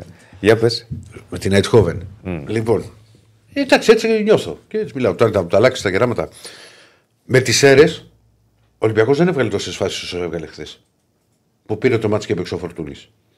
Εντάξει, ναι. Εχθές ο Ολυμπιακός έβγαλε ευκαιρίες. Δεν τις τελείωνε τις ευκαιρίες. Ηρακλή, ε, ε, ε, να σου πω κάτι. Ε. Όπως το είδα εγώ, έτσι δεν το είδα όλο το παιχνίδι. Ναι. Ε, ε, εγώ εγώ, ε, η αίσθηση που μου άφησε εμένα ήταν ότι είναι 50% κάτω ε, λιγότερο απειλητικός Ολυμπιακός χωρίς το φορτούνι. Ναι, αλλά Δηλαδή ε, με το φορτούνι θα, τα, μπορεί- θα είναι πολύ πιο ουσιαστική απειλή που βάζει στον αντίπαλο. ο Φορτούνη θα Εμένα μου μπορούσε έβαλε να κάνει και μια την, ανούσια αυτό που υπεροχή. έκανε ο Ποντένσε, τις δύο φάσεις που έβγαλε ο Ποντένσε, που θα μπορούσε να τις βγάλει και ο Φορτούνης, με τη συγκεκριμένη την τρίπλα και να τη τρώσει στο δεξί, ο Φορτούνης πιστεύω θα την τελείωνε. Όχι, θα ρε βάζει παιδί μου, γκολ. εμένα μου- μου- ε, δεν το λέω μόνο για Θα τις έχει ένα τιμές. καλύτερο τις τιμές. στημένο. Ε, Είναι κομβικό στο παιχνίδι του Ολυμπιακού, δεν συζητιέται. Κου- Απλά θεωρώ ότι στο χθεσινό ματ βγήκαν οι φάσεις. Δε- ε, ε, ε, για μένα στα μάτια τα δικά μου ήταν μια ανούσια υπεροχή αυτό που είχε ο Ολυμπιακός χθες. Με κάποιες εξαιρέσεις, με δύο φάσεις, ας πούμε, καλές, καθαρές. Και είχε και μία ο Ατρόμητος. Στο μεγάλο διάστημα έτσι ήταν. Ότι ήταν, ήταν στο μεγάλο διάστημα είχε κάποιες φάσεις στο δοκάρι και του Ποντένσε τα μεγάλες δύο ευκαιρίες ευκαιρίες. που Ποντένσε έχει γι' αυτό. Ε, ή- πάτησε τέλος. πάρα πολλές περιοχές. Επίσης, κάτι άλλο που θέλω να πω. Το σουτ του Γιώβετιτς δεν είναι κακός σουτ έξω από την περιοχή. Εντάξει, ρε παιδί μου, οκ, είχε αυτά τα τρία. Οκ, μαζί σου είχε τρεις μεγάλες ευκαιρίες. Που θα μπορούσε να τις βάλει να πάρει το διπλό μετά μηδέν να δεν φύγει. υπήρχε το καθαρό μυαλό, το λέω εγώ στην τελική πάσα. Πολλές φορές. Ναι. Επίση, Ε, αυτό, αυτό, αυτό είναι η έλλειψη του φορτούνι όμως. Το Ναι. καθαρό μυαλό στην τελική πάσα. Και στην Ναι. εκτέλεση αλλά και στην τελική πάσα. ναι, οκ, το δέχομαι στην τελική πάσα. Γιατί σου Ναι. λέω, έφτανε. Δεν ήταν... Το θέμα είναι ότι ο Μα θα Ολυμπιακό. έφτανε αφού, αφού, αφού σε έφερε το παιχνίδι εκεί. Έπεσε πολύ χαμηλά ο Ατρόμητο. Είναι λογικό να φτάσεις. Αυτό που έλειψε είναι Ναι, ρε, παιδί το κάτι μου. παραπάνω που Ρε, σημαίνει. ότι είναι ο ρε, Φορτούνης. ρεάκι μου, το θέμα ξέρεις ποιο είναι; Ότι υπάρχουν, υπήρχαν παιχνίδια στα οποία ας πούμε, μπορεί να πεις ότι ο Ολυμπιακός δεν μπορούσε να δημιουργήσει τίποτα. Δηλαδή το γύριζε και πηγαίναμε σέντρα, σέντρα, σέντρα, σέντρα, σέντρα, σέντρα με ροντινέ, με ροντινέ, με ροντινέ, με ροντινέ. Μεγάλο μήνυμα Μπακακιόκο. Καλή λευτεριά. Ναι. Και Σ' μεγάλο αρέσει, μήνυμα ε; και Κώστας. Ο Να ξέρεις, Ηρακλής να- παι- παίζει να πιστεύει ότι έχει γεράματα από τα 15 του. ε, ναι, ρε, εσύ συνέχεια το λες. Τα γεράματα, τα γεράματα. Λοιπόν- Λοιπόν, δεν αντέχω άλλο αυτό το πράγμα. Τι μιζέρια είναι αυτή. Τώρα στα γεράματα. Ποια γεράματα, άνθρωπε μου; Ποια Μα γεράματα. δεν είμαι γέρος, ρε φίλε. εγώ. Είσαι Ε, γέρος; Μα εγώ ζω σαν 20χρονο. Μα εσύ δεν είπες τώρα στα γεράματα πριν. Ε, λέω και το Αλσχάιμερ, λέω. Άλλο αυτό, αυτό είναι λόγω ηλικίας. Όχι, μου λες, θα μου αλλάξει την άποψη τώρα στα γεράματα. Ε, ναι. Για τον Έφτα Κώστα, για 50 τον μου. Φορτούνη. Ναι. Ποια γεράματα; Τι είναι αυτό το πράγμα κάθε φορά, ρε γάμο; Σε ενοχλεί και αυτό. Όχι, πρέπει να τα αλλάξει. Αυτό μην μου λες γεράματα, δεν είσαι γέρος. Είσαι έγινε, νέος τι με άνθρωπο. Τζοβένο. Μια χαρά τζόβενο, άνθρωπος νέος. Λοιπόν, ε, μισό- μου λέει ο Μίλτος ε, να παίξει λέει, τι να κάνει Μαρινέκη και να παίξει αυτός λεφόρ και ο Ελκαμπή. Δεν ξέρει να κάνει κοντρόλ. Ο Ελκαμπή είναι κλασικό. Μίλτο μου είναι ένας παίχτης. Το έχουμε πει άπειρες φορές. Μέσα στην περιοχή έμαθα του έρθει την μπάλα σωστά, την τελείωσε. Φυλάκια. Στέλνει τον άλλο στη σέντρα. Γι' αυτό έχει βάλει όλα αυτά τα γκολ. Δηλαδή τα τελειώματά του είναι εκπληκτικά, είτε με το κεφάλι είτε με σουτ. Δεν μπορεί να δημιουργήσει από μόνος του, δεν μπορεί να γίνει σύγκριση με τον Ελαραμπή, είναι διαφορετικοί παίχτες. Και Α πούμε, υπήρχε μια, μια φάση ας πούμε, στο δεύτερο ημίχρονο που δεν εξελιχθήκε σε φάση. Ήταν τρομερή παλιά του Έσε που φεύγει στην πλάτη ο Ελκαμπή και κάνει ένα κοντρόλ παραπάνω και τελείωσε η φάση. Που, επειδή έχουν έρθει. Ε, επειδή θα, Πολλά μηνύματα. Κάνα πολλά μηνύματα. Ο Ολυμπιακός πρέπει να κάνει μεταγραφές. Και θα πάμε σε αυτό το κομμάτι. Αλλά πριν πάμε σε αυτό το κομμάτι, οφείλω να πω. Γιατί Ε, το- ε, μια ερώτηση εγώ έχω να σου κάνω που το στείλανε και το ξέχασα. Είναι στο πλαίσιο συμφωνίας Καμαρά και Κούντε ότι δεν παίζουν; ε, Φαντάζομαι. προφανώς. που- ναι. Ε, ναι. Το κάνουν πολλές ομάδες. Ναι. Γιατί Και- ρώτησε ο φίλος γιατί δεν έπαιξαν. Και, και εσείς δεν Φαντάζομαι. έπαιξε ο Τρογγί, πώς το λένε με τον Βόλο. Ναι, δεν έπαιξε ο Τρίγε. Ε. Ναι, ναι, το κάνουν πολλές ομάδες. Ναι. Αυτό λέω. Εντάξει, το, μα, σε άλλες φορές παίζουν, άλλες φορές ξέρεις. Ανάλογα τη συμφωνία. που Ανάλογα έχεις. τη συμφωνία που έχεις. Ναι. Λοιπόν, Πάμε λίγο να φορτσάρουμε κοντά είμαστε στο Το- χιλιάρικο. τώρα παιδιά. θα πάμε, λοιπόν, Δύο μισό λεπτό. κατοστάρικα μένουν, ανεβείτε. λοιπόν, δύο κατοστάρικα. Ε, για μένα, που εγώ δεν είμαι, ξέρεις, και ο Φάνο δεν ασχολούμαι όλη την ώρα με τη διαιτησία, η φάση του Ποντένσε είναι πέρα στο 73 γιατί ο Τζαβέλας πάει και το βρίσκει στο γόνατο. Συμφωνώ. Και είναι εντός περιοχή. Τα άλλα δεν είναι που ζητάει ο Ολυμπιακός. Αυτό Ναι, είναι τα άλλα φάση για μπαίνουμε, στι- πέναντι. μπαίνουμε στις φάσεις, ξέρεις, σαν το τράβηγμα. Το, εγώ έχω, που έχω μια άποψη ξεκάθαρη ότι δεν είναι όλα τα μαρκαρίσματα και όλες οι επαφές πέναλτι μέσα στην περιοχή. Φαίνεται ότι το βρίσκει. Το Τζαβέλα τον βρίσκει τον Ποντένσε. Το, τον βρήκε Έτσι και, φαίνεται. και άμα δεις ότι δε- η Α, ο κίνηση. Καμαρά του, ήταν τιμωρημένος, συγγνώμη. Το λέω. Ποιος; Μας λένε στέλνουν ότι ήταν ο, δεν ήταν τιμωρημένος. τιμωρημένο ο Καμαρά. Ο Φορτούνης ήταν τιμωρημένος. Όχι, ρε, εσύ, το Όχι, ρε, ατρόμητο. ο- ο Ατρομήτου. Α, μπορεί να τον βάλει να Όχι, δηλώσει πού; εκεί. Εντάξει, οκ. Ε, μπε- μπερδευτήκαμε με τους καμαράδες τώρα. Δεν υπάρχει λέει, συμφωνία για κούντε καμαρά. Τέλος πάντων, εντάξει. Καλά και να υπάρχει και να μην υπάρχει, ρε παιδιά. Δεν είναι κάτι. Είναι, είναι σύνηθες όταν έχεις δώσει κάπου δανεικό που να σου πει ότι δεν θα παίξεις. Ναι, ναι. Άλλες Λέω, φορές αν και υπήρχε παίξεις. Δηλαδή, συμφωνία, στο δεν το τελικό λέω- κυπέλου με τον Ατρόμητο και παίξεις Δεν το λέω, έχουμε μια τάση. Ξέρεις, ε, δεν το λέω ότι είναι κάτι κρύβεται από πίσω. Όχι, Καθαρά βρε. ενημερωτικά επειδή Ναι, ρωτήσαμε. ρε, αγόρι μου. Μα τι θα σου λέγω για να παίξω τρογικέ τώρα με το, ε, στο βόλο. Ναι. Όχι, ρε, και καλύτερα κάποιες φορές που δεν παίζουν οι δανεικοί, γιατί Ναι. ξέρεις, μετά μπορεί να γίνει ένα λάθος από ένα δανεικό και να. γι- ε, Ναι, είναι και να το δύσκολα σταυρώσουμε. ότι- Και να το σταυρώσουμε Ναι. το παιδί. Ότι δεν... Σου λέω, ας πούμε, εγώ θυμάμαι το τελικό κυπέλο Ολυμπιακός Ατρόμητος, ο Μήτρογλου στον Ατρόμητο, ποιος ήταν και ο καλύτερος παίχτη. Γιατί ο Μίτογλου δεν- θα μπει και θα παίξει. Το, τα λέγαμε αυτά. Ναι. Απλά σου λέει η φάση του Ποντένσε στο 73, το- δεν πάει καν στην μπάλα ο Τζαβέλας, κάνει ένα μαρκάρισμα στο γόνατο του Ποντένσε. Και δε, εγώ να δικαιολογήσω το διαιτητή ότι πέσω ότι στο διά δεν το βλέπει. Ο Βαρίστα τι κάνει. Γι' αυτό έχει Ναι. το βάρ. Και για μένα Πα- αυτή η φάση είναι πέναλτι. Οι άλλες όχι. Αυτή είναι. Λοιπόν, για, για να πούμε ότι αυτό είναι το ένα κομμάτι, αλλά το άλλο Ολυμπιακός πρέπει να βελτιωθεί. Θα πάμε στο, στο, το- στο κομμάτι το οποίο γουστάρουμε εμείς οι Γάβροι χρόνια. Δηλαδή, τι να κάνουμε τώρα. Ο Ολυμπιακός πρέπει να είναι το μοναδικό ρεπορτάζ, συγγνώμη, αν κάνω λάθος, με διορθώνετε, που 310 μέρες το χρόνο από τις 365 υπάρχει μεταγραφικό όνομα. Υπάρχει ένα όνομα. Άρεσε ο τάδε, δεν άρεσε ο τάδε, προτάθηκε εκείνο, είδαν από εκεί. 300 Τα μέρες το χρόνο. περισσότερα βέβαια για να ξέρει και ο κόσμος είναι σώτα. Ε, Σώτα δεν είναι, δεν τα βάζουμε για το μυαλό, κάτι θα υπάρχει. Δηλαδή, Εννοώ ότι, ας πούμε, ναι. όπως είχε έρθει. Δηλαδή, να σου δώσω Όταν ένα διαβάζει, αρέσει, προτάθηκε Μα- κτλ. ε, Το προτάθηκε, προτάθηκε. Θα το πρότεινε ένας ατζέντη. Ναι. Λέω ότι μας αρέσει πάντα Δηλαδή, εμάς. α- α- άμα, δεν είναι σώτα, άμα δεν είναι σώτα και είναι 310 μέρες το χρόνο, ο Ολυμπιακός Ε, ναι, ρε, πρέπει να έχει πάρει 150 παίκτες. Ναι, ρε παιδί, μου, δεν θα γίνουν όλοι. Αλλά α, και εγώ, άμα πάω και πω ότι με προτάθηκε ο Τάδες στον Ολυμπιακό, προτάθηκε. Υπάρχει όμως ένα μεταγραφικό όνομα. Ένα Εντάξει, σεναριάκι. το προ... Να καταλάβει πίσω ο κόσμος. Το προτάθηκε σε σχέση με το εξετάζεται πάνω να τον πάρουμε έχει μεγάλη απόσταση. Δηλαδή θέλω να πω ότι κρα- πάντα όταν διαβάζετε τόσα πολλά ονόματα και επίση στον Ολυμπιακό παρά είναι αυτό, έχεις δίκιο. Σε σχέση με τους άλλους είναι. Μα κάποτε είχα πει όταν είχε μπει το κουπόνι στη ζωή μας, ότι και τότε που έκαναν και ενεργά το, το ρεπορτάζ του Ολυμπιακού πάρα πολύ, έλεγα ότι δεν υπήρχε παιχνίδι πρώτης κατηγορίας στα πρωταθλήματα που δεν είχε γραφτεί παίκτης, που, που να παίζε στην αγωνιστική που δεν είχε γραφτεί παίκτης για τον Ολυμπιακό. Ναι, αυτό θέλω να πω ότι είναι. Κρατή, κρατάτε μικρό καλάθι πάντα. Είναι αυτό που λέμε μην τάξει του Άγιου Κερί και του, του Ολυμπιακού μεταγραφή. Μια, ε, υπήρχε ένας συνάδελφος ο οποίος έχει ξεκινήσει να κρατάει όλα τα ονόματα που έχουν γραφτεί τότε που υπήρχαν πολλές εφημερίδες. Ωραία. Που γραφόντουσαν τα ονόματα. Στις πρώτες 10 μέρες είχαν γραφτεί 100 διαφορετικά ονόματα. Ε, Βλέπεις αυτό σου λέω. Δηλαδή, όταν σε 10 μέρες έχουν γραφτεί 100 ονόματα. δεν διανοείστε. Ε, Εντάξει. Δεν διανοείστε. Ε, λοιπόν, Αυτό, αυτό προς... κάτσε τώρα αυτά. δεν μόνο, είναι μόνο, για μόνο αυτό, τώρα. επειδή. Ναι. Μια και το λες, αυτό γιατί συμβαίνει. Για να, να καταλαβαίνει και ο κόσμος. Όταν ξέρουν αυτό που λέει ο Ηρακλής, ότι στον Ολυμπιακό αρέσει η μεταγραφολογία, Δεν γίνεται, παιδί μου. Πάτε. θα, βάλει, θα βάλουν τα πάντα. Από την πρόταση μέχρι. Οπότε μικρό καλάθι. Πάντα. Δεν μπορεί να παίζουν 100 Λοιπόν, ονόματα σε 10. Και εγώ το έχω κάνει, δεν σου λέω. Απλά Ε, είναι δεν σαν- το κάνεις εσύ τώρα. Όχι δεν βγαίνεις στο τώρα. ραδιόφωνο και λες. Όχι, τώρα έχω αλλάξει τελείως. Όταν ήμουν τότε που έγραφα σε έγραφες, εφημερίδα, ψέματα; Ψέματα δεν έγραφα. Ε, τότε. Αλλά ρε παιδί μου, θα βάζαμε και δύο-τρία ονόματα που μπορεί να ακούγαμε δεξιά-αριστερά. Ε, Λέγαμε, εντάξει, οκ. δεν ξέρει τώρα, βάλε Δεν και το αυτό βάλει μέσα. πρώτο θέμα. Όχι, ρε. Βέβαια, ο Ολυμπιακός στο Δεσίλα. Όχι. Ναι. Λοιπόν, πρέπει να πούμε για τις μεταγραφές. Και, και, τι ώρα έχει πάει και Η ώρα έχει πάει μία και τρία. Πήγε μία και τρία. Τι για μία τρία και τρία. Λοιπόν, για τις μεταγραφές, θα πω. Ακούγεται έντονα ότι ο Ολυμπιακός θα πάει να κάνει έξι μεταγραφές. Έξι. Ναι. Πού θα τους βάλει όλους αυτούς, ε; Πολύ δεν Γενάρη, είναι. Θα μήνα, πάρει έξι γιατί μεταγραφές, έχει- αδερφέ. έχει πάρει πολλούς. Πάμε Τώρα παρακάτω. βάλω. πα- πάμε παρακάτω. Εγώ, εγώ σου λέω ότι ο Ολυμπιακός πρέπει να πάρει τρεις Ναι. αμυντικό, stop, ε, αμ- παίκτης στον άξονα και επιθετικό γιατί θα φύγει και ο Ελκαμπή με το κόπα Αφρικα και φυλάκια. Λοιπόν, δεν θα έχει Ολυμπιακό επιθετικό και ανάλογα με το πότε θα γυρίσει και ο Ελαραμπή. Θα παίζει μόνο με τον Γιώβετιτς.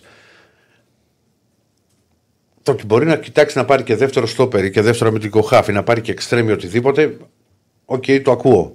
Το πρόβλημα για μένα είναι ότι δεν μπορείς το Γενάρη να βρεις έξι παίκτες που να σε βοηθήσουν άμεσα. Ε, ναι, γι' αυτό και εγώ. Δεν γίνεται. Γι' αυτό- Δηλαδή, αν, αν αυτό συμβεί, θα μείνει στην ιστορία. Α, ναι, πέρυσι ήρθε ο Ροντινέη και μπήκε. Αλλά δεν μπορείς να βρεις έξι Ροντινέη ούτε και τους τρεις που θα ψάξει ο Ολυμπιακός. Γιατί όταν μιλάμε ότι θέλουμε για στο περικέτη, θέλει ο Ολυμπιακός στο περικέτη, θέλει και ο Παναθηνικό στο περικέτη. Σαν πολλούς ηγέτες ψάχνονται. Δηλαδή το, το Γενάρη. Και αντεβρέσω το Γενάρη. Και όταν, δεν είναι. και όταν ψάχνει να βρεις ένα παίκτη. Μπορείς Άντε να βρεις. δύο, λες, οκ. Μπορείς να βρεις. Αλλά δεν είναι εύκολο. Εδώ έξι το καλοκαίρι δεν θα σου βγουν. Δεν είναι εύκολο το χειμώνα να πας σε ομάδα Έτσι είναι. και να του πάρεις το, βασικό, το βασικό της στόπερ ή το βασικό της αμυντικό χάφι ή το βασικό της επιθετικό. Ε, βέβαια. Ή θα πρέπει να Το πληρώσει. καλοκαίρι δεν είναι εύκολο. Ναι, Το- το- ε, το- ναι. το- Απλά το καλοκαίρι σου λέει και να το δώσω, θα βρω αυτόν, έχω στο scouting Ναι, και ναι, είναι ναι, καλή η ναι, πρόταση. ναι. Το Γενάρη, τι θα σου πει άλλος, θα πάρεις τον αμυντικό το δικό μου, μόνο άμα λήγει το συμβόλαιο του. Μόνο. Θα πάει για έξι δηλαδή. Δεν ξέρω πώς θα φτάσει, έχει ακουστεί από 3 ως 6. Οκ. Απαντάς και στην ερώτηση νομίζω του στο Πολ. Ναι. Γιατί έξι μεταγραφές τώρα δεν νομίζω να, κάνει, κα- να έχει στόχευση Να, κάποιος μου, γράφει, μου γράφει εδώ ο Μίλτος, μου λέει ο Σκάρπα, ο Μπιέλο, ο Σολμπάκεν, ο Φρέιρε. Αυτή είναι, μου λέει, ο, ο Φρέιρε είναι τραυματίας. Ο Σκάρπα που έβγαινε στη Βραζιλία, Ναι. άδειασε μια θέση ιδανικού. Ο Μπιέλ ήταν, είχε γρήπη. Ο Σολμπάκεν δεν υπολογίζεται. Δηλαδή δεν μπορεί, ας πούμε, να σου λείπουν τόσοι παίκτες και ο Σολμπάκεν να μην είναι στην αποστολή. Στο Ωραία. χθεσινό. Λοιπόν, να απαντήσουμε, να δούμε λίγο το πόλ. Δευκαλίω θα τα κάνουμε αυτά, να ξέρεις όλα. Τι; Ο Αγνούσιος. Α, ναι, ναι. Θα τα φτιάξουμε. τα φτιάξουμε μετά. Τώρα, ό- όρεξη να έχουμε. Ποια ομάδα χρειάζεται μεγαλύτερη ενίσχυση τον Ιανουάριο; Ε, προσπαθώ να δω, γιατί έχει κολλήσει. να μου- 38 Ολυμπιακός, 31 Το Παναθηναϊκός. κλεισέ. Το 17 κλείσε, και γι' αυτό 12. δεν μου το πήρε. Πρώτο, περισσότεροι λένε Ολυμπιακό. Αυτά που λες και εσύ. Δεύτερη Παναθηναϊκό 31%, ΑΕΚ 17, πάω 12. Ε, πιστεύει ο κόσμος. Λοιπόν, Άκη θα μου, σε συνε- ευχαριστούμε. θα, συ- εγώ λέω θέλετε να βάλω. Μπορεί να τον ακούει. Δεν μπορούμε γιατί πρέπει να πάμε στη συνέντευξη. Όχι, όχι, δεν λέω για τον Άκη. Ναι. Ε, άρα θα- μετά το διάλειμμα. Ωραία, Άκη, ευχαριστούμε πολύ. Να είσαι καλά. Γεια χαρά, παιδιά. Καλή συνέχεια, καλές γιορτές. Καλές γιορτές να έχουμε, καλά υγεία σε Χριστούγεννα. Όλους. Και, και εδώ θα είμαστε, να είμαστε καλά. Καλή χρονιά. Θα τα πούμε. Θα τα πούμε. Θα τα πούμε, φιλιά. λοιπόν, δεν μπορεί, δυστυχώς θα έχουμε καλεσμένο, αλλά δεν μπορεί και ο Άκης να τον ακούει, γι' αυτό τον κρατάμε. Δεν είναι τεχνικά, δηλαδή είναι λίγο περίεργο. Πο- Ε, πολύ, έχουμε διάλειμμα; Πολύ μικρό διάλειμμα, δεν φεύγετε. Επιστρέφουμε Και τε- όχι μόνοι με μας. Θημιάνη. Βεβαίως. Θα έχουμε τον Θεό Κώστα Θημιάνη μαζί μας, τον πρωταγωνιστή του Πανσεραϊκού. Ε, δύο σκόρερ γκολ των έβαλε. δύο γκολ. Να μας πει και τι έγινε εκεί, πώς είδε τη φάση στο φινάλε. Ε, να μιλήσουμε για το ματς αυτό και όχι μόνο. Και φυσικά πολύ πολύ ρεπορτάζ. Μεταγραφικό ρεπορτάζ για Παναθηναϊκό. Μπάσκετ. ΠΑΟΚ. Άρη. Πολύ πράγμα. Πάμε. Πάμε. Λοιπόν, δεύτερη ώρα της εκπομπής Μπεταράδες Muchachos. Πάμε. Ε, είπαμε, παιδιά, θα το φτάσουμε το χιλιάρικο. Φτάσαμε 8 κάτι πριν. Δεν είναι τίποτα. Φορτσάρετε. Λοιπόν, ε, θα πάμε σε λίγο στον καλεσμένο μας. Ε, τον. Ε, αρχ, αρχηγός δεν είναι. Αρχηγός. αναγκαστός του Πανσεραϊκού, βέβαια. Έγινε αρχηγός, θα το ρωτήσω πάνω σε αυτό. Ναι, ο Κώστας Τιμιάννης, ο οποίος ε, ήταν χθες ο μεγάλος πρωταγωνιστής, νομίζω και της αγωνιστικής, ε, με αυτά τα δύο γκολ τα οποία. Δεν είναι εύκολο να πετύχει Μαζί, δύο γκολ σε μεγάλη ομάδα. Δηλαδή, MVP αγωνιστικής μπορεί να βάλουμε Θημιάννη, μπορεί να βάλουμε Γερεμέγεφ. Και η εμφάνιση συνολικά έτσι. ηγετική. Ναι, Ε, βέβαια. πράγματι. Ήταν ηγετική εμφάνιση. Από τον Μπάουκ δεν έχω εικόνα, δεν έχω δει το παιχνίδι για να πω. Αλλά σίγουρα. Και το Σπότοφ ήταν πολύ καλός. Ναι, σίγουρα το βλέπω στα μηνύματα που το στέλνουν τα παιδιά. Σίγουρα ήταν μια ε, σούπερ εμφάνιση και είναι ο άνθρωπος ο οποίος δίνει ε, σημαντικό βαθμό στην ομάδα του Πανσεραϊκό. Θα τον έχουμε σε πολύ λίγο μαζί μας. Θα μας πει ο κ. Στέφανος, γιατί βλέπω γίνονται εδώ οι, οι ζυμώσεις. Ο Φώτης λέει, όχι φίλε, έπρεπε να μην ανοιχτά τα σχόλια. Α, έλα παιδιά, ηρεμήστε λίγο. Κάποιοι που βρίζετε. Λοιπόν, ε, Καλημέρα. έχουμε μαζί Καλημέρα. μας τον Κώστη Μιάννη, Καλημέρα, τον καλημέρα. πρόεδρο του Κώστα. Πανσεραϊκού. Καλημέρα, καλό μεσημέρι, ό,τι, ό,τι θες. Καλησπέρα, καλησπέρα. Καλησπέρα. λοιπόν, Λοιπόν, πάμε να ξεκινήσουμε λίγο αρχικά για το μάτς. Βεβαίως. Λέγαμε ότι συγχαρητήρια για το βαθμό. Γιατί Συγχαρητήρια, ναι.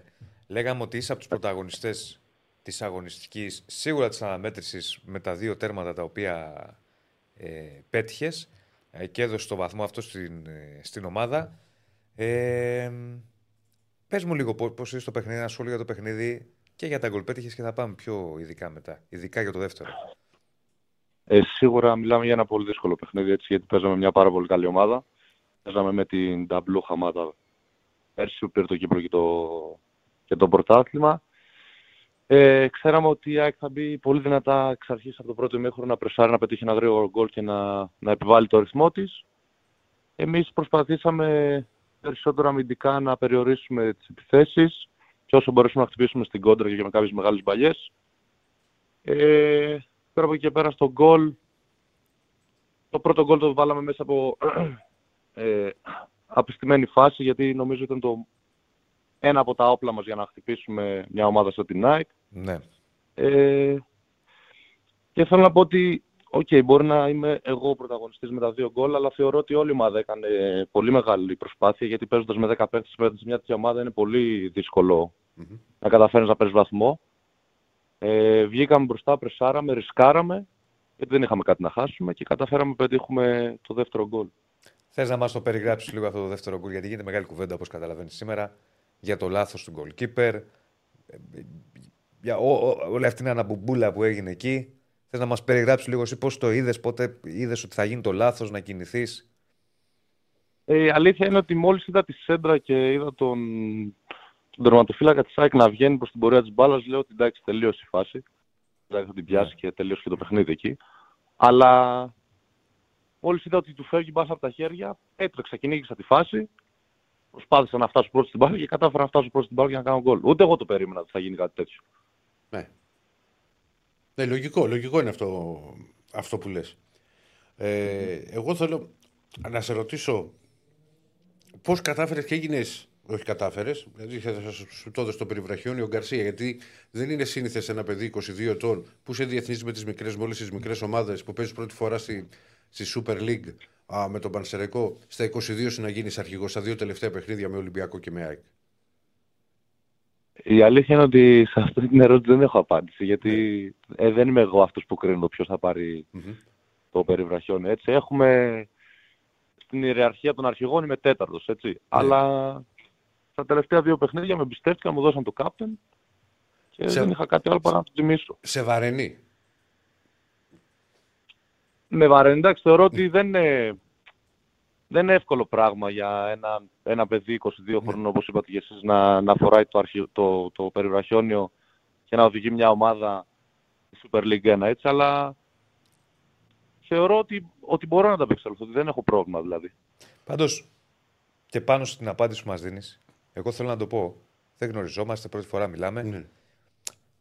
Αν σε έβλεπε κάποιος και δεν σε ήξερε και δεν ήξερε την ηλικία σου, ε, τον τρόπο παιχνιδιού σου, ειλικρινά σου μιλάω, θα έλεγε ότι αυτός είναι 28. Αυτό Ναι, είναι Με προσόν τον, για. με, με τον ναι, τρόπο με τον οποίο αγωνίζεσαι. Ναι, δεν λέω ότι μοιάζει για 28. Εννοώ Μην παρεξηγηθούμε, ναι. εμφανισιακά, ναι. Ότι το, ο τρόπος παιχνιδιού σου δείχνει πιο όριμο ποδοσφαιριστή. Ε, τουλάχιστον στα δικά μου μάτια. Και μάλιστα υπάρχει. Δεν στο λέω για να σε κολακεύσω. Και μετά το. Αλλά είναι μια πραγματικότητα. Γιατί μου το είπαν ότι και μέσα στο. Φίλοι που ήταν στο μάτς χθες ότι. Α, που πήγαν οι παίκτες της 6 να αρχίσουν να διαμαρτυρηθούν στο διαιτητή και οι, οι δικοί σου συμπαίκτες και να πάει στον πάγκο να πανηγυρίσουν ότι και εσύ τους μάζεψες, τους φώναξες σαν, σαν αρχηγός να ξαναμπούν γρήγορα μέσα και πήγατε και εσύ στο διαιτητή ότι ήταν κανονικό το γκολ. Δηλαδή βγάζεις αυτή την προσωπικότητα που χρειάζεται ένας αρχηγός. Ναι. Ε, Καταρχάς να πω ότι με τιμάει αυτό που λέτε, ότι, ότι μοιάζω σαν 28 όταν παίζω ποδόσφαιρο. Εγώ θεωρώ ότι δεν το, δεν το καταλαβαίνω μες στο παιχνίδι. Εγώ προσπαθώ να κάνω αυτό που κάνω και στις προπονήσεις, ε, να κάνω αυτά που λέει ο προπονητής και από εκεί και πέρα βγαίνει αυτό το αποτέλεσμα. Δηλαδή δεν είναι ότι Ναι. προσπαθώ να δείξω ότι είμαι Ναι, πιο ναι. έμπειρος από ότι είμαι κανονικά. ναι. Ε, ναι, μια και το πάμε σε σένα και μετά θα πάμε και σε πιο γενικό. Και ε, μια ερώτηση θέλω να κάνω, Ερακλή, και σου δίνω πάσα. Βεβαίως, βεβαίως. Ε, αληθεύει ότι σε ήθελε ΑΕΚ; Ναι, είχε γραφτεί το, το Και καλοκαίρι. ότι ήσουν Είχε κοντά. γραφτεί. Ναι, ε, απάντησα για αυτή την ερώτηση χθες μετά το παιχνίδι στην Νόβα ότι Α. η αλήθεια είναι ότι είχαν γίνει κάποιες συζητήσεις πριν δύο καλοκαίρια με την ΑΕΚ. Αλλά αυτή τη στιγμή είμαι παίκτης του Πανσεραϊκού και δεν θέλω να δώσω περαιτέρω έμφαση σε αυτό το Εντάξει, κομμάτι. Μα, μα, μα συνέχισε στο Πανεσαιρικό. Πήγε στο, όχι, πήγε στο Πανεσαιρικό. Έκανε ξέρεις την επιλογή σου να πήγε στο Πανεσαιρικό. Δεν είναι. Ε, Ήθελες πάρα πολύ τον αγωνιστή στη Super League γιατί βλέπω ότι είχες 65 συμμετοχές στη Super League 2, που είναι μεγάλος αριθμός για την ηλικία Βέβαια. σου. Και θέλω να σε ρωτήσω Στο σχολείο. ότι πρέπει να εμπιστευτούν περισσότερο τα νεαρά παιδιά που σε σένα οι προπονητές και σε Super League 2 αλλά ακόμα και σε Super League 1. Γιατί ο Πανεσαριακό πηγαίνει και σε ένα project με πολλά νεαρά παιδιά και μου είχε κάνει και εντύπωση ο τρόπος με τον οποίο έχετε αγωνιστεί στα περισσότερα μάτς που παίζατε ανοιχτό ποδόσφαιρο. Μόνο στα δύο τελευταία και κυρίως με τον Ολυμπιακό παίξατε πολύ πιο αμυντικά. Να παίζετε για να βγουν επιτέλους και άλλοι Έλληνες ποδοσφαιριστές.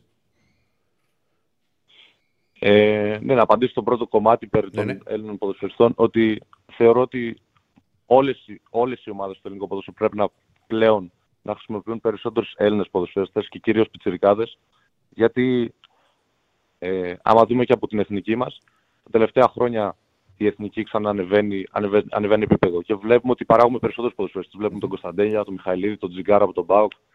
Ε, θεωρώ ότι έχουμε πολύ καλούς νέους ποδοσφαιριστές, αλλά πρέπει να τους αξιοποιήσουμε σωστά. Ε, από εκεί και πέρα στο δεύτερο κομμάτι παίξαμε λίγο πιο ανοιχ, παίζουμε ανοιχτό ποδόσφαιρο. Ε, από την αρχή της προετοιμασίας, αυτό που δουλεύουμε με τον κύριο Γκαρσία είναι ότι θέλουμε να μπαίνουμε μέσα, να δίνουμε το 100% τον εαυτό μας, να παλεύουμε για κάθε αποτέλεσμα Και όπως μας λέει πάντα να μην τα παρατάμε, να μην τα παρατάμε. Είτε είναι ένα 0 είτε είναι 2-0 μέχρι να λήξει το παιχνίδι δεν πρέπει να τα παρατάμε ποτέ. Ναι, Γι' αυτό και βγάζουμε αυτό το αποτέλεσμα στο γήπεδο.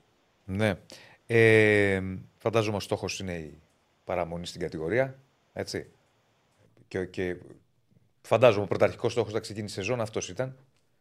Ε, θα μας το πεις εσύ. Εγώ ήθελα να σε ρωτήσω πέρα από αυτό, ποια είναι και τα δικά σου, αφού το έχουμε πάει και σε προσωπικό αρκετά, για, ξέρεις, είναι καλό και ο κόσμος να μαθαίνει νέα παιδιά τα οποία πιθανότατα να μην τα ήξερε πριν. Ε, ποια είναι τα όνειρά σου, Δηλαδή, πού θες να, να, Να φτάσεις, φτάσεις. πώς θες να το πας, βήμα-βήμα, σκαλοπάτι, σκαλοπάτι. Εννοείται το όνειρό μου είναι να παίξω στο, στο πιο υψηλό επίπεδο που πάρεις στο ποδόσφαιρο, έτσι.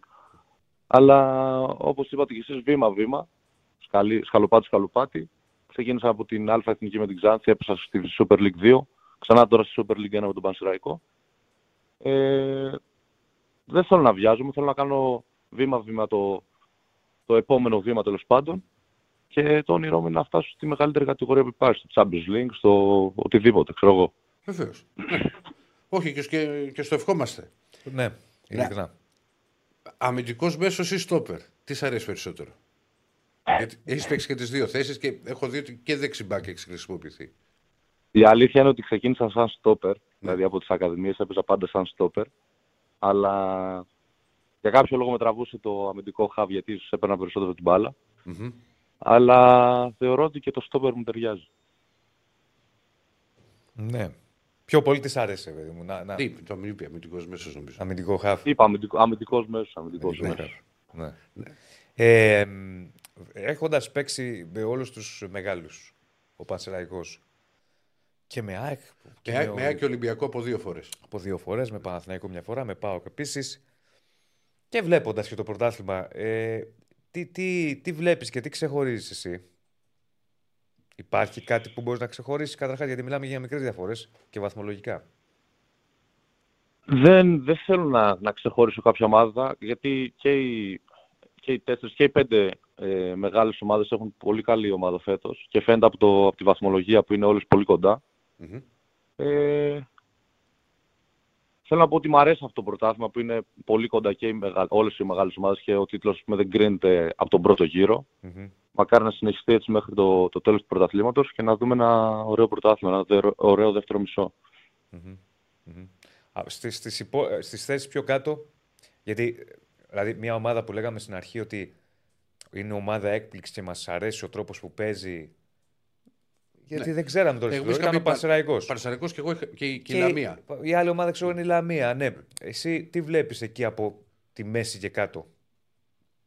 Πέρα από την ομάδα σου; Ε, θεωρώ ότι θα γίνει μεγάλη μάχη γιατί μπορεί στην αρχή να υπήρχαν κάποιες διαφορές αλλά μέχρι τα τελευταία αποτελέσματα έχουν κλείσει πολύ δηλαδή από τον έκτο μέχρι τον τελευταίο δεν νομίζω ότι υπάρχει πολύ μεγάλη διαφορά και θεωρώ ότι στο δεύτερο μισό θα γίνει πολύ μεγάλη μάχη ε, και εμείς έχουμε δύο πολύ κρίσιμα παιχνίδια τώρα με Πανετολικό και Κηφισιά που νομίζω θα παίξουν καθοριστικό ρόλο.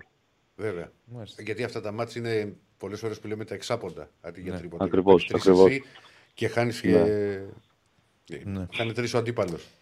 Να, να σου κάνω άλλη μια ερώτηση. Εγώ θέλω με αυτή την ιστορία, μια και είσαι ποδοσφαιριστής στους πρωταγωνιστές και μετράει η γνώμη των πρωταγωνιστών σε αυτό, πολύ περισσότερο από όλους. Έχουμε αυτό το μέτρο με τα άδεια γήπεδα.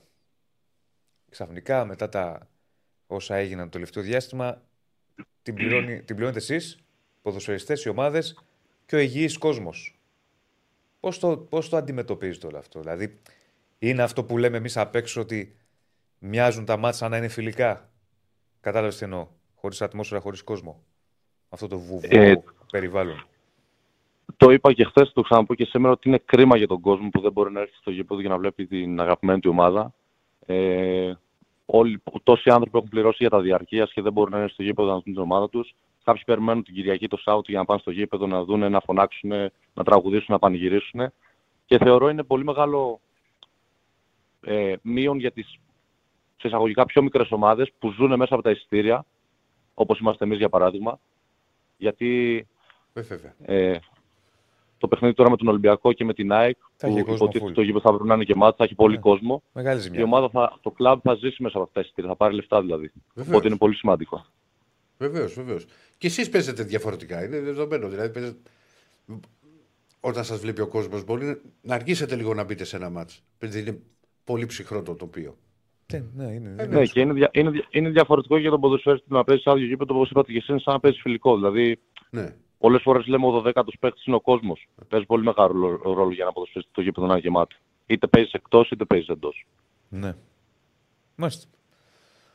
Ωραία. Σου ευχόμαστε καλές Τα γιορτές. καλύτερα, καλές σε, γιορτές ευχαρισ- καταρχάς. σε ευχαριστούμε πάρα πολύ που αποδέχτηκες την πρόσκληση για να βγεις εδώ να, να μιλήσουμε.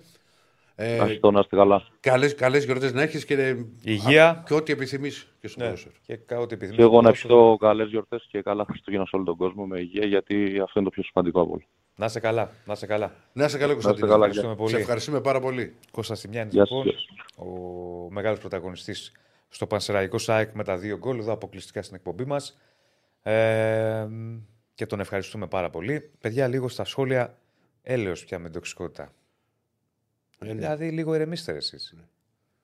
Τι- Φταίει, δηλαδή, για την ΑΕΚ ο, ο ένας ποδοσφαιριστής που έκανε τη δουλειά του ή αύριο για τον Ολυμπιακό και τον Παναθηναϊκό, λίγο ηρεμία. Ναι, μωρέ. Για όνομα του Θεού. Για όνομα του Θεού. Όχι, και πολύ κοντρολαρισμένο. Και... Και μπράβο. Ε, ναι, εντάξει. Μα μου είπε και ότι ο τρόπος με τον οποίο παίζει, ξέρεις, στα 22 του. Ναι.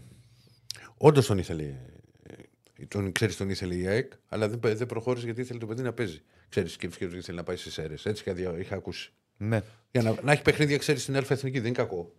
Ναι, ναι, ναι προφανώς. Όλα καλά. Εγώ πιστεύω θα μας απασχολήσει αυτό το παιδί. αύριο Σύντομα. μεθαύριο. Έτσι φαίνεται. Λοιπόν, θα προχωρήσουμε. Πού πάμε, Πανάθα; Α, δεν πάμε Πανάθα, πάμε Αντώνη. Πάμε Αντώνη, ο οποίος έχει σίγουρα. Είναι, είναι τα, αυτά που λέμε στο ρεπόρτερ τα ευχάριστα ρεπορτάζ όταν η ομάδα πηγαίνει έτσι, όπως πάει ο Πάοκ. Πάμε. Καλώς τον. Καλησπέρα. Τι γίνεται; Αντώνη μου βλέπεις. Εγώ Όλα πήγα, καλά και πήγα, όλα να, πω- ωραία. πήγα να πω μια, δύο καλές κουβέντες για τον Μπάουκ και μου την πέσανε και ο Διονύσης και ο Άκης. Δεν στην πέσαμε. Έτσι και τέτοια. Τώρα Αυτό που λες είναι προπαγάνδα. Δεν είναι προπαγάνδα. Λέω Υπάρχουν ότι- εκπομπές. Γύρισε λέ- την πίσω. Λέω ότι ο Πάοκ είναι μια πολύ σοβαρή ομάδα, μια πολύ καλή ομάδα. Το ότι πετάει ο Πάοκ, Ε, όχι πετάει, ότι δεν πιάνει το ΠΑΟΚ Εγώ στο στο transition, transition είναι δύσκολο τον είναι πιέσω. υπερβολή. Ε, εντάξει, ρε παιδί μου, είναι Γιατί υπερβολή. στο transition είναι και άλλοι καλοί. Καλά. Οκ. Εδώ αρχίζει η συζήτηση το πόσες φορές θα του βγει transition στα 10 παιχνίδια των playoff, το τι κατάσταση θα είναι όλη αυτή. Θα το δεις. Όλα αυτά. Ναι, Αλλά έχει, έχει έχω τρομερούς μόνο- αυτοματισμούς ο Πάοκ όταν βγαίνει στην κόντρα. Δηλαδή είναι χαρακτηριστικός σε ένα από τα γκολ τη- τα χθεσινά που κάνουν και οι δύο παίχτες στην ίδια κίνηση. Λες είδα χορογραφία. Σε μια κάθετη. Πρέπει να είναι το 0-4. Μα έχουν βγει σε Κάθε κάθετες τον έχει βγάλει παλιέ. τον Πάοκ. Ε, καλά. Ε, τι θες να σου πω, να σου πω Real Madrid ψέματα; και η Μπαρσελόνα μαζί Ε, γιατί με φωτογραφίες. πάω από μικρό παιδί; Όχι, δεν λέω ότι σε πάω καλά. Είναι, είναι πολύ καλή ομάδα. Είναι, η κα- αυτή τη στιγμή είναι, παίζει το καλύτερο ποδόσφαιρο στην Ελλάδα. Το έχεις δει το 0-4. Τις υπερβολές αυτές εγώ δεν μπορώ. Το, το, Χορογραφίες. 0, περίμενε, το 0-4 το έχεις δει; Το έχω δει. Βάλτο. Τι να το βάλω, δεν γίνεται να το βάλω. Βάλτο εκεί, σε σένα. Στο ταμπλετάκι σου που Αυτό είσαι το έχω δει, επαγγελματίας. γιατί να το βάλω στο τάμπλετ. Δεν έχεις δει την κίνηση που κάνουν και είναι η ίδια. η- Κάνουν Ναι, ρε ακριβώς το παιδί, ίδιο. εντάξει. Τι να σου πω. Λίγο υ- υπομονή. Σου λέω με αυτά που βλέπω. Ναι, Δεν σου είπατε ότι μπορεί να κάνει. ναι. Εδώ είναι τα στατιστικά για να μας κάνει και την κουβέντα ο, ο Αντώνης. Ναι. Πρόσε, μια, μια παρένθεση, Αντώνη. Ναι. Η διαφορά, ας πούμε, βλέπαμε προηγουμένως το στατιστικό του Ολυμπιακού με τον Πάοκ. 15 Ναι. τελικές ο Πάοκ, Λιγότερες. Λιγότερες από τον Ολυμπιακό. Αλλά οι 12 23, είναι στην αιστεία. Αλλά οι 12 στην αιστεία. φίλε. Ε, ο χαίρομαι Ολυμπιακός πολύ. είχε τρεις στην αιστεία. Από τις 12 αυτές στην, ε, στην αιστεία. Μισό, μισό λεπτό, ρε, Αντώνη μου. Πολύ. Επειδή η Κώστα μου δεν δεν είσαι υποχρεωμένος, είχα πει πέρυσι για τον τρόπο με τον οποίο παίζει η ΑΕΚ. Στο ραδιόφωνο. Μπορεί να σου τα πει ο Διονύσης. Ναι. Ε, δε- ε, εγώ τι βλέπω, το λέω. Δεν έχω κανένα θέμα να σου πω ότι η ΑΕΚ έπαιξε ωραίο ποδόσφαιρο. Αφού τώρα το βλέπω εγώ τον Πάοκ. Ναι, παίζει ωραίο ποδόσφαιρο, αλλά το δεν πιάνεται. Εγώ διαφωνώ. Ε, 12 τελικές πάντως, Αντώνη, Ναι. για να Από επιστρέψουμε. αυτές τις 12 τελικές στην αιστεία, ε, χωρίς υπερβολή, οι, οι 9 ή οι 10 πρέπει να είναι μπροστά από το σημείο του πέναλτη. Είναι Από το σπάνιο σημείο αυτό. του εκεί μπροστά. Είναι σπάνιο. Είναι πολύ μεγάλος αριθμός. Γιατί ο Βόκ δεν σουτάρει, δεν σουτάρει εκτός ε, περιοχής. Δεν σουτάρει. Το πιο μακρινό σουτ χθες νομίζω πρέπει να ήταν η τελική του Κωνσταντέλια το, το πρώτο γκολ. Ναι. Και η δεύτερη πιο μακρινή τελική πρέπει να ήταν η κεφαλιά του Εσντόεφ. Ναι. Που του έχουν αφήσει ένα στρέμα να, να πάρει την κεφαλιά και πιάνει μια κεφαλιά σαν σουτ. Ωραία, Αντώνη, μιας και τον έφερε. Σκοράρει αυτός. Ε, είναι, είναι, έχει πρόβλημα, πρόβλημα. Είναι half χωρίς assist όμως. Πώς γίνεται; Ε, ναι, εντάξει, άμα σου βάζει γκολ, Βγάλει- ναι, έχει βγάλει. κάνεις τα στραβά πέντε γκολ. μάτια. Έχει βγάλει πέντε γκολ. Και είναι, τα, δεν γκολ είναι μόνο half. πέντε γκολ, είναι ότι στην καριέρα του σε ομάδες που έχει κάνει πάνω από 100 παιχνίδια είχε βγάλει συνολικά 6-7 γκολ. Αυτά. Είδες. Και Κόραρε τώρα πάρα πάλι. πολύ πατάει η περιοχή. Ναι. Ο Πάουκ σε δύο παιχνίδια έβαλε 10 γκολ με 6 διαφορετικούς σκόρερ, με 10 17 διαφορετικούς βασικούς. Δηλαδή, χθες άλλαξε όλη, τα- όλη τα τεράδα στην αμυνα Θα μου πεις, τον έπαιρνε. Με την κυφισιά έπαιζε. Αλλά ακόμα και αυτό δεν είναι εύκολο από το να σε παίρνει μέχρι να σου βγει. Απέχει. Εντάξει, δεν ξέρω, Αντώνη μου, αν έπαιξε ρόλο στην Κυφυσιά η αλλαγή προπονητή και προσπαθεί να βρει και ο καινούριος ο Δανός τα, πα- τα πατήματά του και να περάσει μια διαφορετική φιλοσοφία. Αλλά η Κυφυσιά πήρε χ από την ΑΕΚ, δυσκόλεψε τον Παραθυναϊκό, μιλάω και τα εντός της. Ο Παναθηναϊκός κέρδισε ένα μηδέν στην Κυφυσιά. Δεν λες και ότι ήταν και πέρασμα αέρα πατέρα. Η ΑΕΚ έκανε γκέλα. Ο εμείς- ο Ολυμπιακός δεν έχει πάει στο, στην Κεσαριανή. Ο Πάοκ έριξε 6. Πώς να το κάνουμε τώρα; Και πάλι ο Λουτσέσκου συνέντευξη τύπου αναφέρθηκε είπε ότι ναι, πετύχαμε 6 γκολ, αλλά μετά το 1-0 κάναμε 3. Ε, Υπήρχε εκείνο το Λογικές. διάστημα που μπορούσε να ισοφαρίσει η Κυφσιά. Είχε δύο καλέ πόλη, ειδικά η πρώτη Δύο είναι μεγάλε μεγάλη ευκαιρίε. ευκαιρία. Ναι. Ειδικά η πρώτη του, του Ζέγκοβιτς χάνεται. που είναι σουτ συγκίνηση. Ε, ναι, αυτό ακριβώς. Δηλαδή είναι. το Και, συζητάμε, δεν και, είναι και, και δεν είναι ότι βρέθηκε κάποιος ο οποίος δεν το εχει ή δεν του ήρθε. Είναι, σπε- είναι παίχτης που έχει αποδείξει ότι το 7 10 θα το βάζει αυτό. Πάντως ήταν ένα μάτς χθες για τον Πάουκ σαν σε προπόνηση. Πολύ χαλαρά το πήρε, δηλαδή γι' αυτό και βάλει και 6 γκολ. Δηλαδή, άμα δει κανείς και τα περισσότερα γκολ είναι άνετα γκολ που τα κάνει ο Πάουκ να είναι άνετα. Έτσι, δεν το λέω ότι ξέρω εγώ. Ναι, φέρνει και φέρνει την μπάλα μέσα στην, ε, Είναι, στην ναι. περιοχή σε τέτοια σημεία. Σαν μια γερή προπόνηση, όπως λέμε. Ένα πολύ εύκολο διπλό. Πιθανότατα το ευκολότερο του φέτος. Δεν ξέρω αν υπάρχει άλλο πιο εύκολο. Ναι, όχι έτσι πως κύλησε το παιχνίδι, Ναι, ναι, όχι. ναι. Και είναι ε, ξεκάθαρα ο Πάουκ και πιο φορμαρισμένη ομάδα. Μια ομάδα η οποία το τελευταίο διάστημα. Πρόσεξε τώρα. Θα σου πω τώρα, γιατί τις προσπαθούμε να τις συγκρίνουμε σε σχέση με τις υπόλοιπες. Ναι. Ε, ε, ο Πάουκ δεν έχει καθόλου, ε, σχεδόν καθόλου ελάχιστους ε, μυϊκούς τραυματισμούς που έχουν ταλαιπωρήσει στην ΑΕΚ. Ε, ο Πάουκ έχει μία σταθερότητα στο τέρμα του που δεν την έχει ο Παναθηναϊκός και η ΑΕΚ. Ε, ο Πάουκ δεν έχει εξάρτηση από παίχτη όπως δείχνει σε ένα βαθμό να έχει ο Ολυμπιακός με το φορτούνι ή που ψάχνει τα γκολ του, του Ελκαμπή που έβαλε αρκετά στην αρχή και τώρα ε, δεν τα βάζει. Ε, από τη στιγμή που δεν τα έχει όλα αυτά, έχουμε φτάσει στις 6 τελευταίες αγωνιστικές να έχει πάρει 18 βαθμούς. ναι. Ε, να έχουν από 12 βαθμούς ο Παναθηναϊκός, ε, ο Ολυμπιακός και ο Αστέρας Τρίπολης και η ΑΕΚ να έχει 11. Και έτσι να έχει φτάσει σε, αυτό το, σε αυτή την αλλαγή από να μας φαίνεται τόσο μακρινό, τόσο μακρινό το ΑΕΚ ΠΑΟΚ 2-0 και η εικόνα και της ΑΕΚ και του ΠΑΟΚ. Εγώ σε εκείνο το πρόσφατα παιχνίδι σου είχα πει σπεκτακούλαιο. respect στον Πάουκ για αυτό που κάνει. Με πρωτιά στην Ευρώπη και με αυτή τη σούπερ κατάσταση που βρίσκεται στην Ελλάδα. Συνεχίζει να το κάνει και βλέπουμε. Πάντω. Έχει πολύ δρόμο. Δηλαδή αυτό που λέμε ότι το πρωτάθλημα είναι μαραθώνιος και αυτό δεν είναι για αυτό Βεβαίως, το μα λέω. δεν σου είπε κανεί. Ούτε εγώ λέω ότι ο Πάουκ έχει πάρει πρωτάθλημα. Όλοι έχουν ελπίδες. Ε, ανοιχτό. Δεν συζητιέται. Εγώ μιλάω για τον τρόπο τον οποίο παίζει και τα αποτελέσματα που έχει φέρει εκτός έδρας. Ναι. Γιατί ο Πάουκ έχει παίξει τρεις προκριματικούς γύρους. Έχει βγάλει άλλα τρία παιχνίδια έξι στον όμιλο. Στην Ευρώπη είναι αίτητος. Έξι μάτσε εκτός έδρας. Δεν το συζητάμε. Δεν το συζητάμε. Εγώ Έχουμε- το διαφώνησα στο δεν Είχες μια πιάνει το κάρτα, transition. νομίζω, Αντώνη μου, να δούμε και λίγο με, και με τα αποτελέσματα. Ναι. Τι κάρτα έχει σχέξει; Ε, στα τα παιχνίδια τα οποία έχει, έχει βάλει πάρα πολλά γκολ. Για, Για για, πάμε πάμε να να δούμε. δούμε. Για πάμε να την δούμε πάνω στην κουβέντα. Περιβόητη παραγωγικότητα, γιατί φτάσει να έχει βάλει 69 γκολ φέτος. Ξεκινάμε εκεί με το Μπέιταρ Πάουκ 1-4. Το Πάουκ Χαρτ 4-0 που ήταν το δεύτερο παιχνίδι ε, για τα play-off που είχε κερδίσει στην Σκωτία 1-2. Μετά έρχεται εκείνο το 2-4 στον, στο, στο Καριασκάκης που έπαιξε ρόλο και για την ψυχολογία του Πάουκ αλλά και για το Συ- πώς συμφωνώ. έφτασε ο Ολυμπιακός να αλλάξει προπονητή. Ε, έδωσε τεράστια όθηση στον Πάουκ αυτό το αποτέλεσμα. Γιατί ήταν και, ήταν και μια εβδομάδα μετά το, μετά το Την μάτς με ΑΕΚ. την ΑΕΚ. Βεβαίως, βεβαίως, βεβαίως. Ε, μετά πέτυχε τα 5 στον ε, Παρσεραϊκό, 4-2 την Ελσίνκη, 1-4 τον, τον Αστέρα Τρίπολης και 0-6 στην Κυφυσιά. Αυτά τα, τα 10 γκολ μέσα σε 4 μέρες. Ναι. Πόσα γκολ έχει βάλει συνολικά, Αντώνη μου είπε, Ε, ε, 69. σε, σε πόσα μάτια. Είναι ε, 12 Ευρώπη και 15 πρωτάθλημα 27, και ένα κύπελο. 28. Ε, Πάνω από δύο γκολ μέσα ώρα. Ναι. Σχεδόν 2,5 βγαίνει. 2,48 πρέπει να βγαίνει. Θυμόμαστε, δεν έχω τώρα και τα στατιστικά. Τι θες, να βρω εγώ πού. Να, όχι, θα τα βρω εγώ. Θα τα βρω εγώ. Να τα βρεις εσύ. Άστο. Να δούμε λίγο μια και το αναφέρετε. Έχει ενδιαφέρον. Γιατί πράγματι ο Πάοκ, ειδικά το τελευταίο διάστημα, είναι full παραγωγικός. Και έχει, έχει 10 παίχτε που έχουν σε όλες τις διοργανώσεις βέβαια και γκολ και assist. Ναι. Ναι. Λοιπόν. Κοιτάξτε, θα το φτιάξουμε και λίγο και στην κάρτα. Είναι και φυσικά, όχι και σιφί. Και Ναι, σιφιά. και αστέρας, εντάξει. Ναι, γιατί το κάνω το. Τα ξανακοιτάμε και Στέφανε δεύτερη φορά. Να μην τα κάνετε λάθο. Ναι, εντάξει. Ω, στην επίθεση ο κ. Στεφάνο. Για λέγε, Αντώνη μου. Εντάξει, είναι πολλά τα γκολ. 69 γκολ δεν μπαίνουν ούτε από τύχη ούτε από οτιδήποτε. Είναι πάρα πολλά τα γκολ. Λοιπόν, πρωτάθλημα. Ναι. Ο Πάοκ έχει καταρχάς. Πάω αρχικά σε ατομικό. Θέλω να δω ποιους Ναι. παίκτες. Βλέπω τον Μουρκ πολύ ψηλά. Είναι δεύτερος σκόρερ. 7 γκολ. Ποιο κάνει παπάδες φέτος, έτσι. Και είναι ένα πρόσωπο, δηλαδή. Ε, ε, α, ο Μούρκ ήταν που στην. Αν θα έμενε ή δεν θα έμενε το καλοκαίρι; Εδώ και 1,5 χρόνο θα έμενε. Θα έμενε και λίγη το συμβόλαιό του τώρα. Το καλοκαίρι. Και τώρα τον ανανεώνεται. Έχει δύο παίκτες ο Πάοκ ψηλά. Γκολ ανατελικές προσπάθειες. Ο ένας είναι ο Σντόεφ και ο άλλος είναι ο Ζήφκοβιτς. Ναι. Πρώτος και τρίτος. Δεύτερος είναι ο Ποντένσε, τέταρτος ο Ρομπάκη, πέμπτος ο Σπόραρ. Έχει πρώτο παίκτη σε assist. Τον Τάισον. Δηλαδή είναι ψηλά σε όλες τις κατηγορίες Ο ο οποίο Πάοκ. απουσίασε σε αυτά τα δύο παιχνίδια. Ναι, στα τα δύο δεν τελευταία. έπαιζε ούτε Ζήφκοβιτ ούτε Τάισον. Τέταρτο τον Ντεσπότοφ. Είναι στην πεντάδα πάλι. Ανεβαίνει αυτός. Ε, ο οποίος έβγαλε τρεις assist χθες, γι' αυτό ανέβηκε. Μπράβο. Χθες είχε ένα γκολ και τρεις assist. Ναι.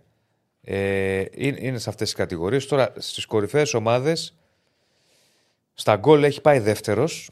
Στο πρωτάθλημα μιλάμε τώρα, έτσι. 39-41 έχει ο Παναθηναϊκός, 34 Ολυμπιακός, 27 η ΑΕΚ. Πιο πολύ πίσω η ΑΕΚ σε σχέση με αυτό που μας έχει συνηθίσει. Έχει πάει πέμπτος στις προσπάθειες, βλέπω με 186. Πρώτη η ΑΕΚ 253, ακολουθεί ο Ολυμπιακός 242, Άρης 206, Παναθηναϊκός 202. Εδώ φαίνεται το μεγάλο πρόβλημα το ποια είναι η διαφορά του Πάουκ με την ΑΕΚ στα γκολ και ποια είναι η διαφορά του Πάουκ με την ΑΕΚ στις τελικές προσπάθειες. Πρόσεχε να δεις πόσο αποτελεσματικός είναι τώρα ο Πάοκ. Ναι. Είναι Εκεί πρώτο θα καταλήξω.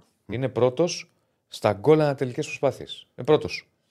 Μα βέβαια. Άμα έχει βάλει. Πρώτος από όλους. Δεύτερος Παναθναϊκό, τρίτος Ολυμπιακός, ατρόμητος Αστέρας. Η ΑΕΚ δεν είναι ούτε καν στην πεντάδα. Εντυπωσιακό αυτό. Και γενικώς είναι δεύτερος assist μετά τον Παναθναϊκό. Είναι στις περισσότερες κατηγορίες μέσα. Είναι στις περισσότερες κατηγορίες μέσα. Στα κλεψίματα δεν είναι ψηλά, αλλά μόνο ο Ολυμπιακός είναι εκεί στην πεντάδα από τους μεγάλους. Οι υπόλοιποι είναι πιο μικροί που αμήνονται και κλέβουν μπάλες. Ε, Εντάξει, είναι και από το pressing ψηλά θα κλέψει μετά. ε, όχι. Πόσα να έχεις από το pressing ψηλά κλεψίματα. Κλέβεις σε κάθε pressing, πρέπει να είσαι. Εντάξει, αλλά και. Τα περισσότερα θα γίνουν Κλέβεις. στο δικό σου, στο μισό γήπεδο κλεψίματα. Θα, θα γίνουν και μπροστά, αλλά δεν γίνεται να είναι η πλειοψηφία των, κλεψι- το- των όσων κλέβεις στο γήπεδο του αντιπάλου. Πρέπει να είσαι πολύ μαγκάς να το κάνεις αυτό. Δηλαδή, ξέρω αν υπάρχει παγκοσμίως ομάδα να το κάνει αυτό. Η πλειοψηφία τους να είναι εκεί. Εν πάση περιπτώσει, ήθελα να δείξω ότι υπάρχει μια πρόοδος στον ΠΑΟΚ η οποία έχει γίνει πλέον σταθερότητα. Είναι στις περισσότερες κατηγορίες ε, πολύ ψηλά. Και γι' αυτό είναι και πρώτος. Ξεκάθαρα. Και όπως είπες και εσύ, για ένα γκολ του Γερεμέγεφ μπορεί η κατάσταση να είναι διαφορετική. Βέβαια, θα σου πει και κάποιος άλλος, αν δεν είναι και τόσο αποτελεσματικός ο Πάουκ, μπορεί να μπορεί έτρωγε να χάνει δύο και κάπου να άλλο. χάνε. Ναι. Ναι, Ναι, έτσι είναι το ποδόσφαιρο όμως. όντως. Στην- Γιατί στην αν αρχίσει διάρκεια μετά μετά. είναι διελκυστίδα μετά. Ναι, ναι, ναι. ναι. Ε, δεν ξέρω τι άλλο θες να πούμε για το μάτς, για τη Το- το- συνέχεια. Όχι, για το, για το μάτς δεν έχουμε να πούμε τίποτα άλλο. Για τη συνέχεια το όλο θέμα είναι διαχείρισης γιατί ό,τι όπως και να είναι, άλλο να κυνηγάς και άλλο να σε κυνηγούν. Και ψυχολογικά είναι πολύ σημαντικό. Εντελώς. Και σημαντικό Διαφορετικό. για τον Πάοκ ότι πηγαίνει στις γιορτές πρώτος. Σου λέει αλλάζω χρόνο και είμαι πρώτος. Έστω και με αυτόν ένα βαθμό, ρε παιδί μου. Τώρα τι έχει. Επόμενη αγωνιστική; Τώρα έχει, στη, έχει η Θεσσαλονίκη, παίζεις στη Τούμπα με τον Όφη και μετά πηγαίνεις στο Κλειάνη Βικελίδης με τον Άρη. Αυτά είναι τα δύο επόμενα Και, παιχνίδια. δι, και το Μπετονόφι δεν είναι εύκολο μάτς. Μέσα σε λίγες μέρες 3 και 7 Ιανουαρίου. Ναι. Γιατί θα έχεις δουλέψει και, δε, και 10 μέρες και ο νέος προπονητής του Γενικώ Όφη. ναι, γενικώς μπαίνουμε, στο, Και είναι περίεργη η ομάδα Όφη. γε- μπαίνουμε στο Γενάρη το ντέρμπι. Δηλαδή είναι ένας μήνας που θα έχει πολλά ντέρμπι. Με αφορμή το Πάο Κάρις το λέω. Οπότε με το που γυρίσουμε στις εκπομπές εδώ και στο νέο στούντιο θα έχουμε μήνα φωτιά. Έχει και κύπελο. Δεν το ξεχνάμε. Δηλαδή, ξεκινάει η χρονιά πολύ βαρβάτα και Ναι, δεν και- αποκλείεται να είναι μήνας που κάποια πράγματα δεν μπορούν να ξεκαθαρίσουν. Υπό την έννοια ότι έχει πολλά ντέρμπι. Αν χάσει κάποιος Αν τα τέρμι και ξεφύγει μείνει κάποιος πίσω. ή αν μείνει πίσω. Ναι, πίσω. θα το δούμε αυτό. Δεν το ξέρεις. Ναι, θα το δούμε. Θα το δούμε. Δεν μπορεί να το ξέρει κανείς. Μάλιστα. Τώρα με τα γραφικά, μια τζούρα, βλέπεις κάτι; Όχι, με τα γραφικά είναι πολύ φλούδο τοπίο. Περιμένουμε να δούμε γιατί το, το θέμα είναι για τον Μπάουκ, ειδικά για το δεξί Μπάουκ, ότι είναι μια ανάγκη την οποία δεν ξέρει από το, από- για να μην πω από το Σεπτέμβριο, από τον Οκτώβριο. Οπότε δηλαδή στα δικά μου τα μάτια υπάρχει καθυστέρηση αν δεν έχει σταθεροποιήσει κάτι για να. Θα μου πει βέβαια το ιδανικό, ναι, το ιδανικό θα ήταν να ήταν την επόμενη εβδομάδα εδώ να θα ξεκινήσουν οι προπονήσεις πριν ακόμα αποκτήσει δικαίωμα συμμετοχής. Αλλά είναι θέμα το, το πώς θα κινηθεί ο Πάοκ από εδώ και πέρα και αν έχει αλλάξει κάτι, αν θα πάει κα- κάτι έξτρα από τη στιγμή που πηγαίνει έτσι στο, στο πρωτάθλημα. Έχει μπει για τα καλά στην διεκδίκηση ακόμα και αν δεν λέει ότι πάει για πρωτάθλημα, νομίζω ότι η πορεία του το λέει. Δηλαδή δεν χρειάζεται να του πει κάποιος πλέον. Προφανώς. Όπως το λες, είναι όταν είσαι πρώτος τώρα. Εντάξει. Τι να- Και δεύτερος να ήταν, δηλαδή, θα σου έλεγα εγώ ότι πάει για πρωτάθλημα. Να ήταν δύο βαθμούς πίσω, τι θα λέγει, δεν πάει για πρωτάθλημα. Το, παρα... το αφήνει. Αλλά ξεκάθαρα, τι έγινε. Α, έγινε, κύριε Αντώνη μας. Έγινε. Καλές γιορτές. Είναι να είστε καλά. Να είσαι Καλές καλά. γιορτές και καλά Καλά μες στο Χριστούγεννα, νέο καλή χρονιά. Θα τα πούμε, θα τα πούμε, Αντώνη μου. Επίσης. Να είσαι καλά, να είσαι καλά. Λοιπόν, λοιπόν αυτά για την Νέον και την Όβα. Βάλτε παιδιά. Ωραία, ωραία προσφορά είναι. φίλε. Ματσάρες, έχει Ευρωλίγκες, έχει να βλέπετε. Όχι, είναι ωραία προσφορά. Βέβαια, βέβαια. Και όπως είπε και ο Ηρακλής, είμαι νοβάκιας από μικρός. Ήμουνα. ναι. Ε, είσαι ακόμα, δεν έχεις; Πάντα. Ναι. Τι πίνεις, Άλλο φρούτο. τι καφέ πίνεις, άλλο, πού το θυμήθηκες; Τι καφέ πίνεις; Καπουτσίνο. Να, οκ. Πάμε πρωτάθλημα. Πάμε Παναθηναϊκό. Σκέτο με κανέλα. Ρίξε Παναθηναϊκό. Λοιπόν, Παναθηναϊκός. Καταρχάς υπάρχει μια ικανοποίηση, να ξεκινήσουμε από αυτό στην επόμενη μέρα, για, το, για την αντίδραση που έβγαλε η ομάδα, Και για τις γκέλες ΑΕΚ Ολυμπιακού. για Παίζει τις μεγάλο έδρες ρόλο. ΑΕΚ Ολυμπιακού, Τι, κολλή στο τι, συν 2, ε, για, το, για την επιστροφή στις νίκες και με καλό ποδόσφαιρο είναι αλήθεια απέναντι στο Βόλο. Για το γεγονός ότι φαίνεται να κερδίζεται ένας ακόμη παίκτης, αναφέρομαι στο Γερεμέγεφ, τον οποίο δεδομένα θα δούμε περισσότερο στη συνέχεια, με αυτά τα δύο γκολ τα οποία έβαλε απέναντι στο Βόλο. Ούτως ή άλλως είπαμε, μπαίνουμε σε μήνα φωτιά από το νέο έτος, στο Γενάριο που θα έχει πάρα πολλά παιχνίδια. Πρωτάθλημα και γήπεδο και εκεί θα χρειαστούν πολλοί ποδοσφαιριστές. Και ε, έτσι το βλέπουν και, στο, και στην ομάδα. Έτσι το βλέπει και ο Ιβάν Γιωβάνοβιτς, έτσι το βλέπουν και όλοι στον Παναθηναϊκό. Ε, από εκεί και πέρα, από τη στιγμή που πλέον δεν έχουμε δράση, θα έχουμε τις γιορτές όπου θα ξεκουραστούν όλοι οι ποδοσφαιριστές. Καταρχάς, με ενημερώνετε όταν θα είναι έτοιμο το βίντεο. Είναι έτοιμο το βίντεο; Το Ωραία, σε- το ας σέταρες πάρουμε έτσι. τόσο- Θα το ακούμε; Τόσο γρήγορα. Η γίγαντα. Γιατί; Γιατί δεν, Πρέπει να κάνω άλλες ρυθμίσεις. δεν μπορείς να τις κάνεις αυτές τις ρυθμίσεις. Θα πάρω χρόνο. Τι να κάνεις έρπη. Έρπινγκ. Να βγάλω καλώδια από εκεί να τα βάλω εδώ. Καλά. Όχι, Λοιπόν. μην, μην κάνεις έρπινγκ. Πάμε, πρωτού πάμε στο μεταγραφικό, ας δούμε έτσι ένα πιο χαλαρό βίντεο, μια και οι γιορτές έρχονται. Ένα βίντεο το οποίο ανέβηκε πριν από λίγο στην ΠαΕ Παναθηναϊκός και έχει να κάνει με τη μάχη κουραμπιέ με μελομακάρονο. Εύκολο είναι να ξέρεις. Και εγώ, για μένα εύκολο είναι, αλλά να δούμε τι λένε οι παίκτες. Δούμε και τα μπουτάκια του Σέκη. Πάμε ρε, πάμε ρε, προχώρα ρε. Ωραίο.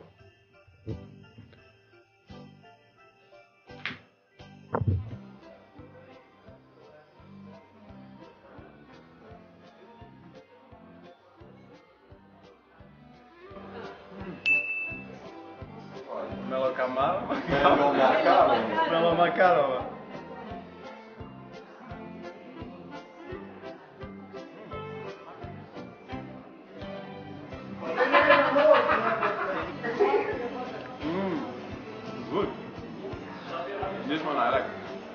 Κουραμπιές.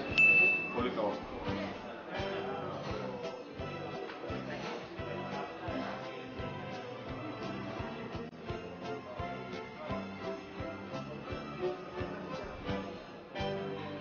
Κουραμπιές.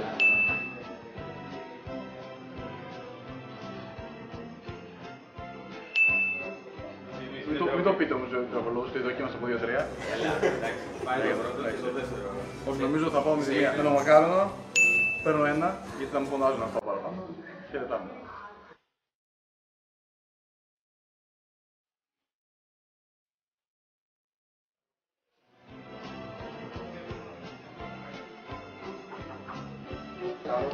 This one, yes. Very good.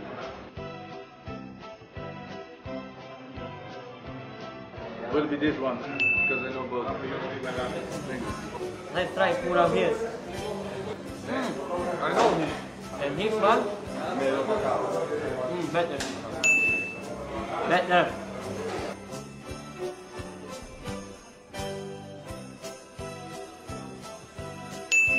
Δεν υπάρχει λόγο να, να συγκρίνουμε τα δύο πράγματα. Πάμε κατευθείαν στο μαλαμακάρονο.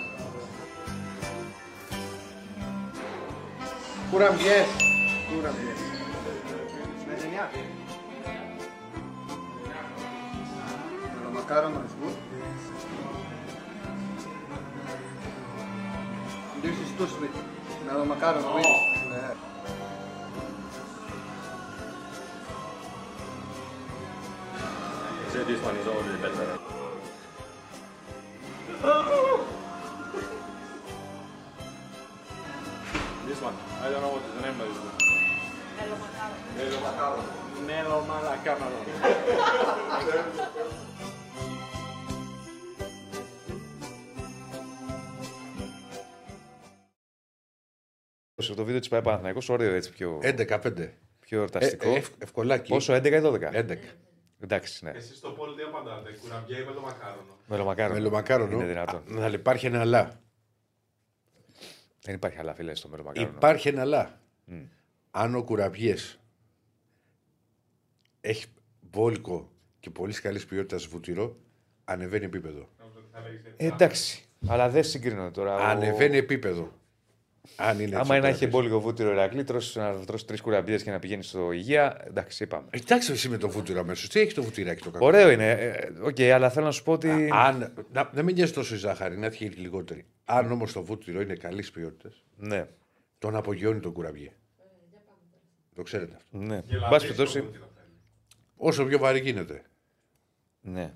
Ξέρω, μέσα στα λιμάνα μου να πάρω κάτι τέτοιο. Α, μπράβο. Α, μπράβο. 20 ευρώ η ταμιτζάνα Ε, έκανα. έχει χίλιες φορέ βουτυράκι να βάζεις μακαρόνια παρά να 160 ευρώ το, το, το λάδι. Θα πάμε, θα πάμε Κωνσταντίνα. μην Πού αγχώνεσαι. πάμε, πάρει πάμε. Στον Παναθηναϊκό, κάτσε ρε φίλε. Δεν Α, δεν, τελείωσε ο α, Παναθηναϊκός. δεν είχες με τους κουραμπιέδες, τελείωσες. Αυτό ήταν το ρεπορτάζ του Παναθηναϊκού κουραμπιέ με το Συγγνώμη, μακάρονα. συγγνώμη, Να μην συγγνώμη. πούμε δύο πράγματα. Δηλαδή, μιλήσατε για Ολυμπιακό, μιλήσατε για ΑΕΚ, εμείς θα πούμε για μελομακάρονα. Τι είμαστε, ο Πετρετζίκη. Βάλαμε το βίντεο που ήταν ωραίο, ευχάριστο, χριστουγεννιάτικο. Τι τραβάμε. Λοιπόν, πλέον το βάρος ε, και εκεί θα επικεντρωθούμε. ε, έχει να κάνει με τα, με τα γραφικά και με τον Μπρινιόλι. Πάμε να τα πούμε πολύ γρήγορα. Μπρινιόλι. Ο Μπρινιόλι θα απαντήσει μέσα στο χρόνο. Αυτός είναι ο στόχος. Και, και αυτό, αυτό το χρόνο. Ποιον επόμενο, ρε. Και αυτό έχει ζητηθεί. Προκειμένου το θέμα να μην ε, σέρνεται άλλο, να μην προχωράει άλλο, γιατί μόνο κακό κάνει, το έχουμε ξαναπεί. Κατά την άποψή μου, ο Παναθηναϊκός έπρεπε τον Μπρινιόλι, την ιστορία Μπρινιόλι να την είχε τελειώσει από πέρυσι, την εννοώ την περασμένη σεζόν, Απρίλη-Μάη. Γιατί όποτε δίνω ρεπορτάζ Παναθηναϊκούς τις τελευταίες μέρες με κοιτάς και χαμογελά. Όχι και από τα σηκώνεις και το μηνύματα. φρύδι. Με τα μηνύματα. Θα, θα με αφήσει να πω ρεπορτάζ Δεν είπε Παναθηναϊκού. τίποτα. Εγώ όποτε μιλάτε για τον Ολυμπιακό πρέπει να είμαι σωστός κύριο, μην πούμε και καμιά κουβέντα παραπάνω. Δεν, εγώ δεν σε και ρωτάω. παρεξηγηθώ. Δεν σε ρωτάω πολλές φορές. Όχι, ας σε βλέπω χαμογελάς με ένα φρύδι. Όχι, έτσι. ρε, με τα Το- μηνύματα. Μπορώ να το κάνω και το φρύδι. Βάζεις ένα Με τα φρύδι πάνω. μηνύματα το έριξα πάλι λίγα τι σημαίες 18 ευρώ η γραβιέρα και αυτά. 18 ήταν λάσχια. Να ξέρεις, σε γλεντάει αυτός που σου στέλνει με την Το γραβιέρα. ξέρω, και είναι μωρέ, και γνωστός. ναι. Και είναι και γνωστός. Ε, και ε. πάντα αυτό μου λέει με την γραβιέρα. Δεν το Πρώτο άρεσε. τον Ηρακλή για τη Γαλοπούλα και τη γραβιέρα. Ε, Αλλά συμφωνούσε. Ναι. Ε, Τώρα μου το παίζει μπέγκας, large. Όχι, απλά θέλει να σε γλεντήσει. Καλά, με γλεντά με γλεντάς τώρα με 18 ευρώ την γραβιέρα. Γιατί το λες συχνά γι' αυτό. Θα σου κάνει πλάκα. Ε, έλεγα λοιπόν ότι. Εντάξει, αφού εσύ ζήσει με κόντατς, τι να κάνω εγώ; Έλεγα λοιπόν έλεγα λοιπόν ότι ε, ο Παναθηναϊκός θέλει σύντομα να τελειώσει αυτό. Δεν μπορώ να ξέρω τι θα γίνει. Δεν μπορεί κανείς να ξέρει. Όταν μιλάμε για διαπραγματεύσεις, το έχουμε ξαναπεί, παιδιά, πρέπει να είμαστε λίγο έτσι, φιδωλοί και συντηρητικοί στις εκτιμήσεις μας. Εγώ το κάνω πάντα σε ό,τι έχει να κάνει με ανανεώσεις και στο Χουάνκαρ το ίδιο και στον Αϊτόρ το ίδιο και στο Σέτεφελ το ίδιο. Μιλάω για πιο φρέσκες περιπτώσεις. Αν με ρωτάτε για πιθανότητες, θα σας πω ότι είναι οι περισσότερες πιθανότητες να μείνει ο μπρινιολη Εκτίμηση. Α, με εκτίμηση βάση- ή υπάρχουν και κάποιες τελευταίες έτσι. Εκτίμηση με βάση. Όχι, νέα πρόταση δεν υπάρχει. Ε, εκτίμηση με βάση την επιθυμία και των δύο. Οι περισσότερε πιθανότητε είναι αυτές. Μάλιστα. Αλλά ας περιμένουμε. Το θέμα πάντως αναμένεται να τελειώσει το επόμενο δεκαήμερο. Δηλαδή, μέσα, αρχι- εντάξει, είναι και γιορτές τώρα, μέχρι το τέλος του χρόνου, άντε αρχές του επόμενου. Ε, αυτά σε ό,τι έχει να κάνει με τον Μπρινιόλ. Τον θέλει ο Παναθηναϊκός και ο Μπρινιόλ θέλει να μείνει. Το έχει πει άλλωστε. Δεν το βγάζουμε από το μυαλό μας. Έχει πει ότι η προτεραιότητά μου είναι ο Παναθηναϊκός. Θα δούμε. Εγώ επιμένω και λέω ότι και οι δύο οι άλλοι τον θέλουν. Αυτό γνωρίζω εγώ. Τον θέλουν. Δεν λέω ότι έχουν, κάνει, έχουν μιλήσει. Δεν μπορούν και να μιλήσουν άλλωστε. Κανονικά, έτσι. Περισσότερο μπορεί. θα σας έλεγα αυτό που ξέρω εγώ για ΑΕΚ. Αλλά σας είπα ποια είναι τα δεδομένα. Είναι παίκτης του Παναθηναϊκού. Ο Παναθηναϊκός θέλει να τον κρατήσει. Του έχουν σταθεί όλοι πάρα πολύ. Το είπε και ο Γιωβάνοβιτς στη συνέντευξη τύπου. Έχουν μιλήσει μαζί του. Του έχουν σταθεί μετά τα λάθη τα οποία έκανε. Ήταν σε πολύ άσχημη ψυχολογική κατάσταση. Ε, δεν αλλάζω εγώ άποψη για τον Πινιόλη, όπως δεν αλλάζω και άποψη για τον Λοντίνγκιν. Δεν έχω πει την άποψή μου. Κατά τη γνώμη μου, ο Παναθηναϊκός έχει το καλύτερο δίδυμο τερματοφυλάκων στην Ελλάδα. Είναι και ο Μπρινιόλ και ο Ροντίγκιν, δύο πολύ καλύτεροι τερματοφύλακε. Υπομονή και θα δούμε. Ε, σε ό,τι έχει να κάνει με τα μεταγραφικά, ο στόχος είναι ο στόπερ. Εγώ αν- αφήνω ένα αστερίσκο όπως πάρει και άλλο παίκτο Παναθυναϊκό. Στόπερ οπωσδήποτε. Είναι ξεκάθαρο ότι θέλει κάτι διαφορετικό. Για, για παράδειγμα, το γεγονός ότι είδαμε πάλι στο βόλο τον Αράο να παίζει βασικός. Και ήταν και καλός. Ο οποίος Αράο είναι αμυντικός σχαφ και να μένει εκτός ο Γετβάη δείχνει κάτι. Ο Γετβάη δεν έχει δείξει πράγματα στον Παναθηναϊκό. Αυτή είναι η αλήθεια. Αν εξαιρέσουμε κάποια μάτια στην αρχή. Δεν, έχει δείξει ελάχιστα πράγματα. Ένα στόπερ το οποίο δεν είναι δυναμικό. Ένα στόπερ το οποίο μπορεί να σε βοηθήσει στο build-up. Όχι όπως ο Μάγνουσον η αλήθεια. Υστερεί σε άλλα πράγματα. Ο Παναθηναϊκός θέλει ένα κάτι διαφορετικό εκεί στην άμυνά του. Υπάρχουν δύο-τρεις περιπτώσεις που φαίνεται ότι έχουν κυκλωθεί από τους ανθρώπους του Παναθηναϊκού για το θέμα στόπερ και προς αυτή την κατεύθυνση κινούνται. Αφήνω και ένα μικρό αστερίσκο μήπως ε, ο Παναθηναϊκός πάρει και άλλο παίκτη. Σε θα τι δούμε. θέση; Χαφ, θα σου λέγα. Χαφ. Οχτάρι ή εξάρι. Οχτάρι. Αλλά αστερίσκο. Αστερίσκο. Μάλιστα. Θα δούμε. Οκ. Θα δούμε. Ονόματα, παιδιά, δεν υπάρχουν. Αυτό σημαίνει ότι κάποιος χαιρετάει; Σου λέω ότι αφήνω ένα στα αστερίσκο και εσύ μου λες ότι αυτό σημαίνει ότι κάποιος χαιρετάει. Όχι. Ε, άμα έρθει παίκτης, δεν πρέπει να πάρει τη θέση κάποιου. Όχι. Απαραίτητα. Τι εννοείς; Να φύγει κάποιος. Γιατί. Και Το roster- Μπερνάρ και Βιλένα και Τζούρις. Ο Μπερνάρ είναι οχτάρι. Ο Τζούριτ είναι οχτάρι. Η μπάλα έχει αέρα που λέει και ο Κατσουράνης. Και η Στέφανε. Από πού και ως πού ο Μπερνάρ. που μου δίνετε εσείς, κύριε Δεσίλα, Τι αυτές σημαίνει οκτώ 4-3-3. το Το, ναι, και τα χαρακτηριστικά του σου λέω. Είναι οχτάρι ο Μπερνάρ και ο Τζούριτσιτς. Αδερφέ, έχουμε φτάσει 2 παρα 10, έχουμε Άρη, έχουμε μπάσκετ. Νομίζω ότι το ήμουνα ο πιο περιεκτικός στα ρεπορτάζ. Εντάξει, εσύ είχες και 3 λεπτά βίντεο όμως. Ε, δεν ήταν τρία λεπτά. Για να δούμε 17 κουραμπι... 16 κουραμπιέδε. το μακάρονα. Πάμε. Εσύ είσαι μελομακάρονο. Μελομακάρονο. Πάμε παρακάτω, πάμε στον Άρη. Νίκος τι λέει το πόλι; Τι λες, εσύ, Νίκο Κουραμπιέ ή μελομακάρονο. Μελομακάρονο full. Έτσι, μαζί σου. είμαι. Φουλ κιόλας. Full, full. Άρρωστα μελομακάρονο. Λερώνει κουραμπιέ τώρα, δεν είναι. Δηλαδή τρώ μία και γίνονται Σε όλα. πνίγει κιόλας. Γιατί να σε Ας- πει. Πνίγεσαι εσύ, με τη ζάχαρη. Είναι και, τώρα. στε, και στεγνό πράγμα τώρα, δηλαδή. Α, το, το μελομακάρονο είναι, είναι ωραίο και να έχει την σωστή ισορροπία στο σιρόπι. Ναι. Αυτό δηλαδή πρέπει να είναι κάπου, κάπου στη μέση. Πώς λέει και ο Λουτσέσκου, balance. Πρέπει να έχει ένα balance λίγο το μελομακάρονο στο σιρόπι. Να μην είναι πολύ στεγνό, να μην είναι πολύ μπουκωμένο. Εντάξει, ο κουραμπιέ αν είναι καλός είναι δυνατός. Ε, ρε, εντάξει, απλά το μελομακάρονο δεν συγκρίνεται, ρε φίλε. Τώρα είναι άλλη, άλλη ποιότητα. Εντάξει, δώσουμε να φασολέσει τη ζάχαρη. Άλλη Κάνει ποιότητα. ένα τάκ-τάκ. Τώρα το Λερόν είναι αλλού Παπαγγέλιο. Απλά εμένα το παράπονο μου αυτά είναι πάντα γιατί να τα βγάζουμε μόνο σε συγκεκριμένες εποχές. Ή τη Λαγάνα, ας πούμε. Γιατί για θα τα πεθάνουμε, ρε καλοκαίρια. φίλε. Άμα είναι να, να τρώμε μελομακάρον όλη τη χρονιά και κουραμπίδες, γεια σας. Τελειώσαμε. Γιατί ρε Διονύση, δεν κατάλαβα κακό είναι. Εντάξει, υπάρχουν. Άμα θες, βρίσκεις. Ε, Προφανώς. Αλλά για σκέψτε να τρως κάθε μέρα δύο μελομακάρονα. Έτσι σου να τρως κάθε μέρα. μέρα, ρε φίλε. Δεν μπορείς να φας. Ακόμα και εγώ μαγαρόνια που τα μπορώ να τα τρώω κάθε μέρα δεν μπορώ να Το φάω. πρωί σηκώνε το μεσημέρι εσύ που κοιμάσαι και θες ένα γλυκό μετά. Βλέπεις μπροστά στο μελομακάρον στο τραπέζι εκεί στο δίσκο. Παπ. Ναι. Λες κάτσε να φάω ένα. Κάθε μέρα, κάθε μέρα, κάθε μέρα, κάθε μέρα. Σήμερα είσαι, αύριο δεν είσαι. Ε, μετά τον ύπνο δεν γίνεται. Θες Ε, γλυκό. αυτό σου λέω. Για, σένα, για Το εσάς που μεσημεριανό. κοιμάστε μεσημέρι. Ναι. Εμείς που έχουμε ξεχάσει τι σημαίνει μεσημεριανός ύπνος. Ε, δεν ξέρω. Δεν μην ξανακάνουμε την ίδια Δεν κουβέντα. θέλουμε γλυκό. Εσύ ήθελες να γίνεις επιχειρηματίας. Ναι, ναι, ναι.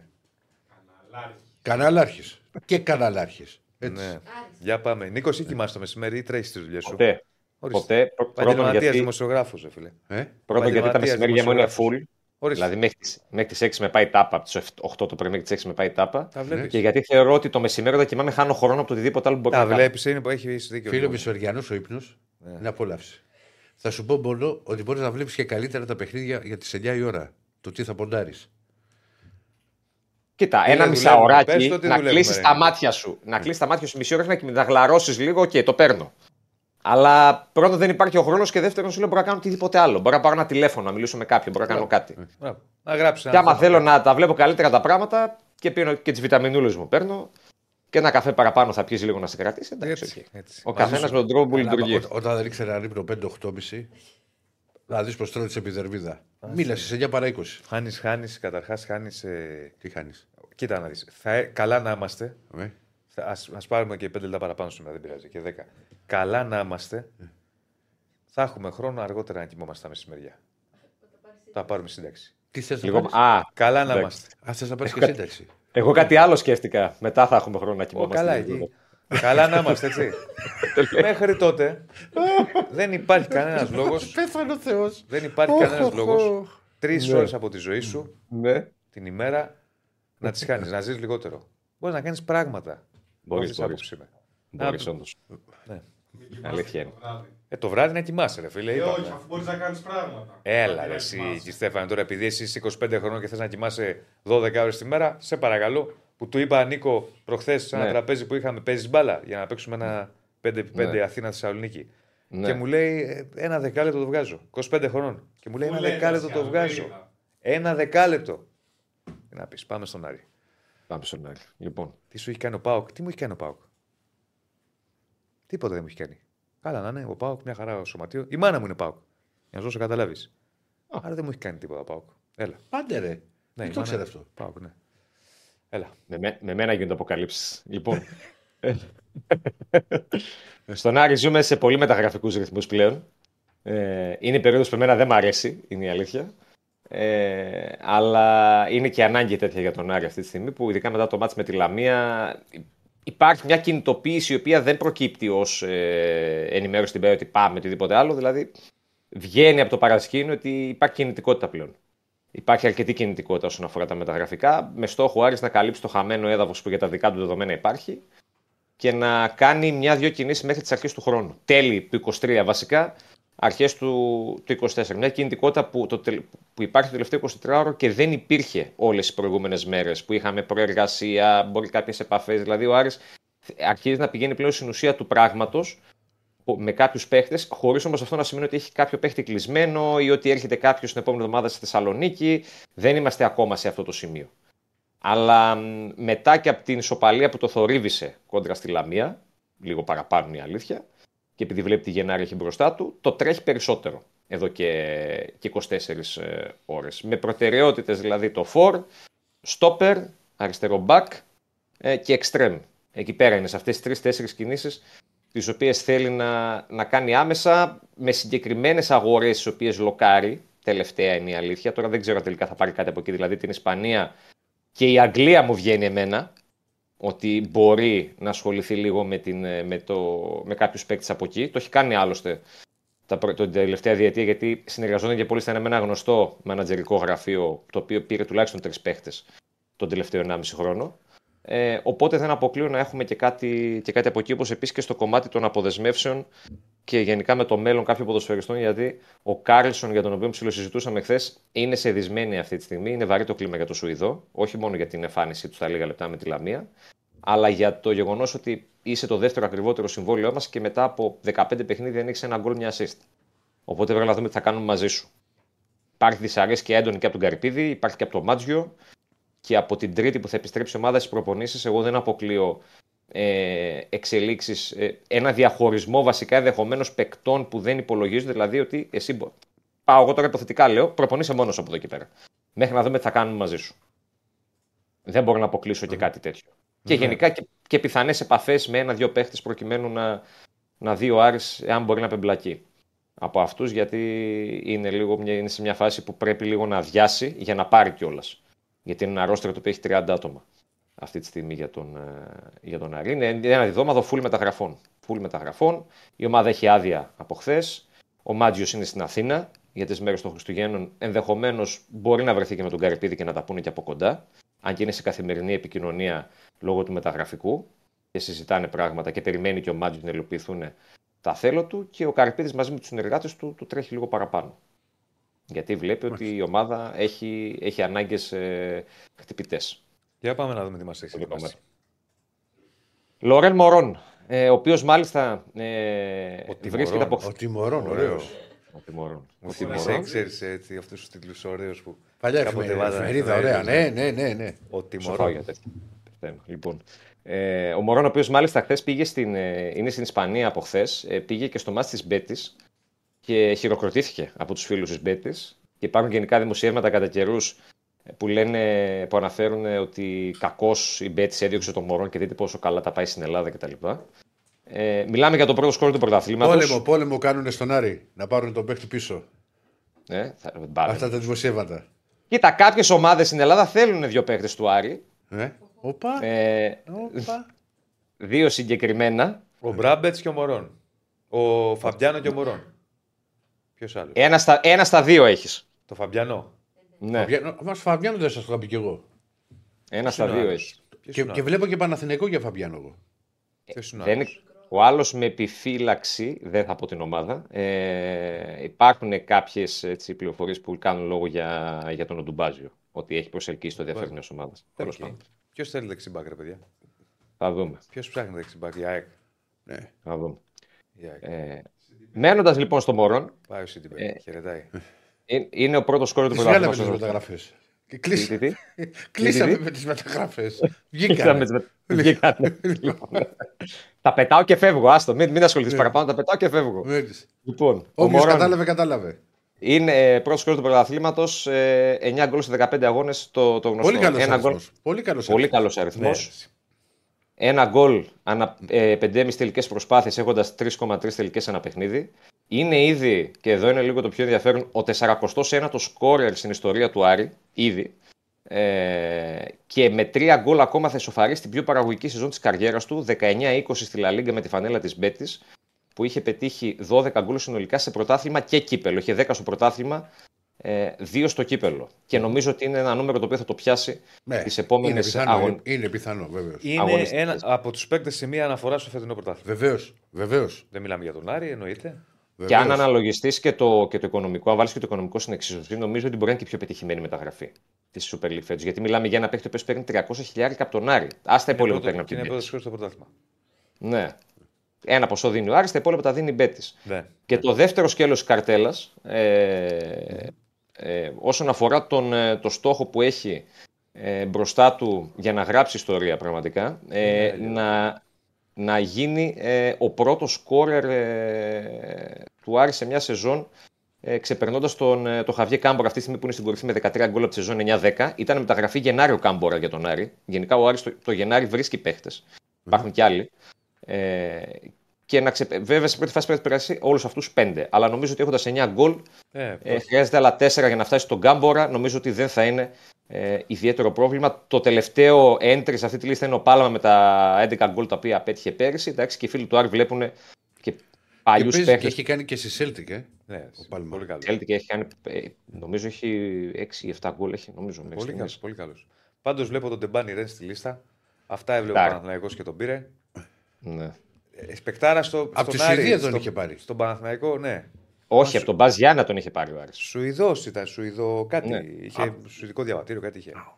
Τον Ντεμπά τον έχει φέρει στην Ελλάδα ο Πα Γιάννενα. Νομίζω ήταν ο Φιρόστοτ στον Πα Γιάννα και μετά τον πήρε στον Άρη. Αν θυμάμαι καλά. Ναι, πάντως στον Παναθηναϊκό δεν πήγε καλά το πράγμα.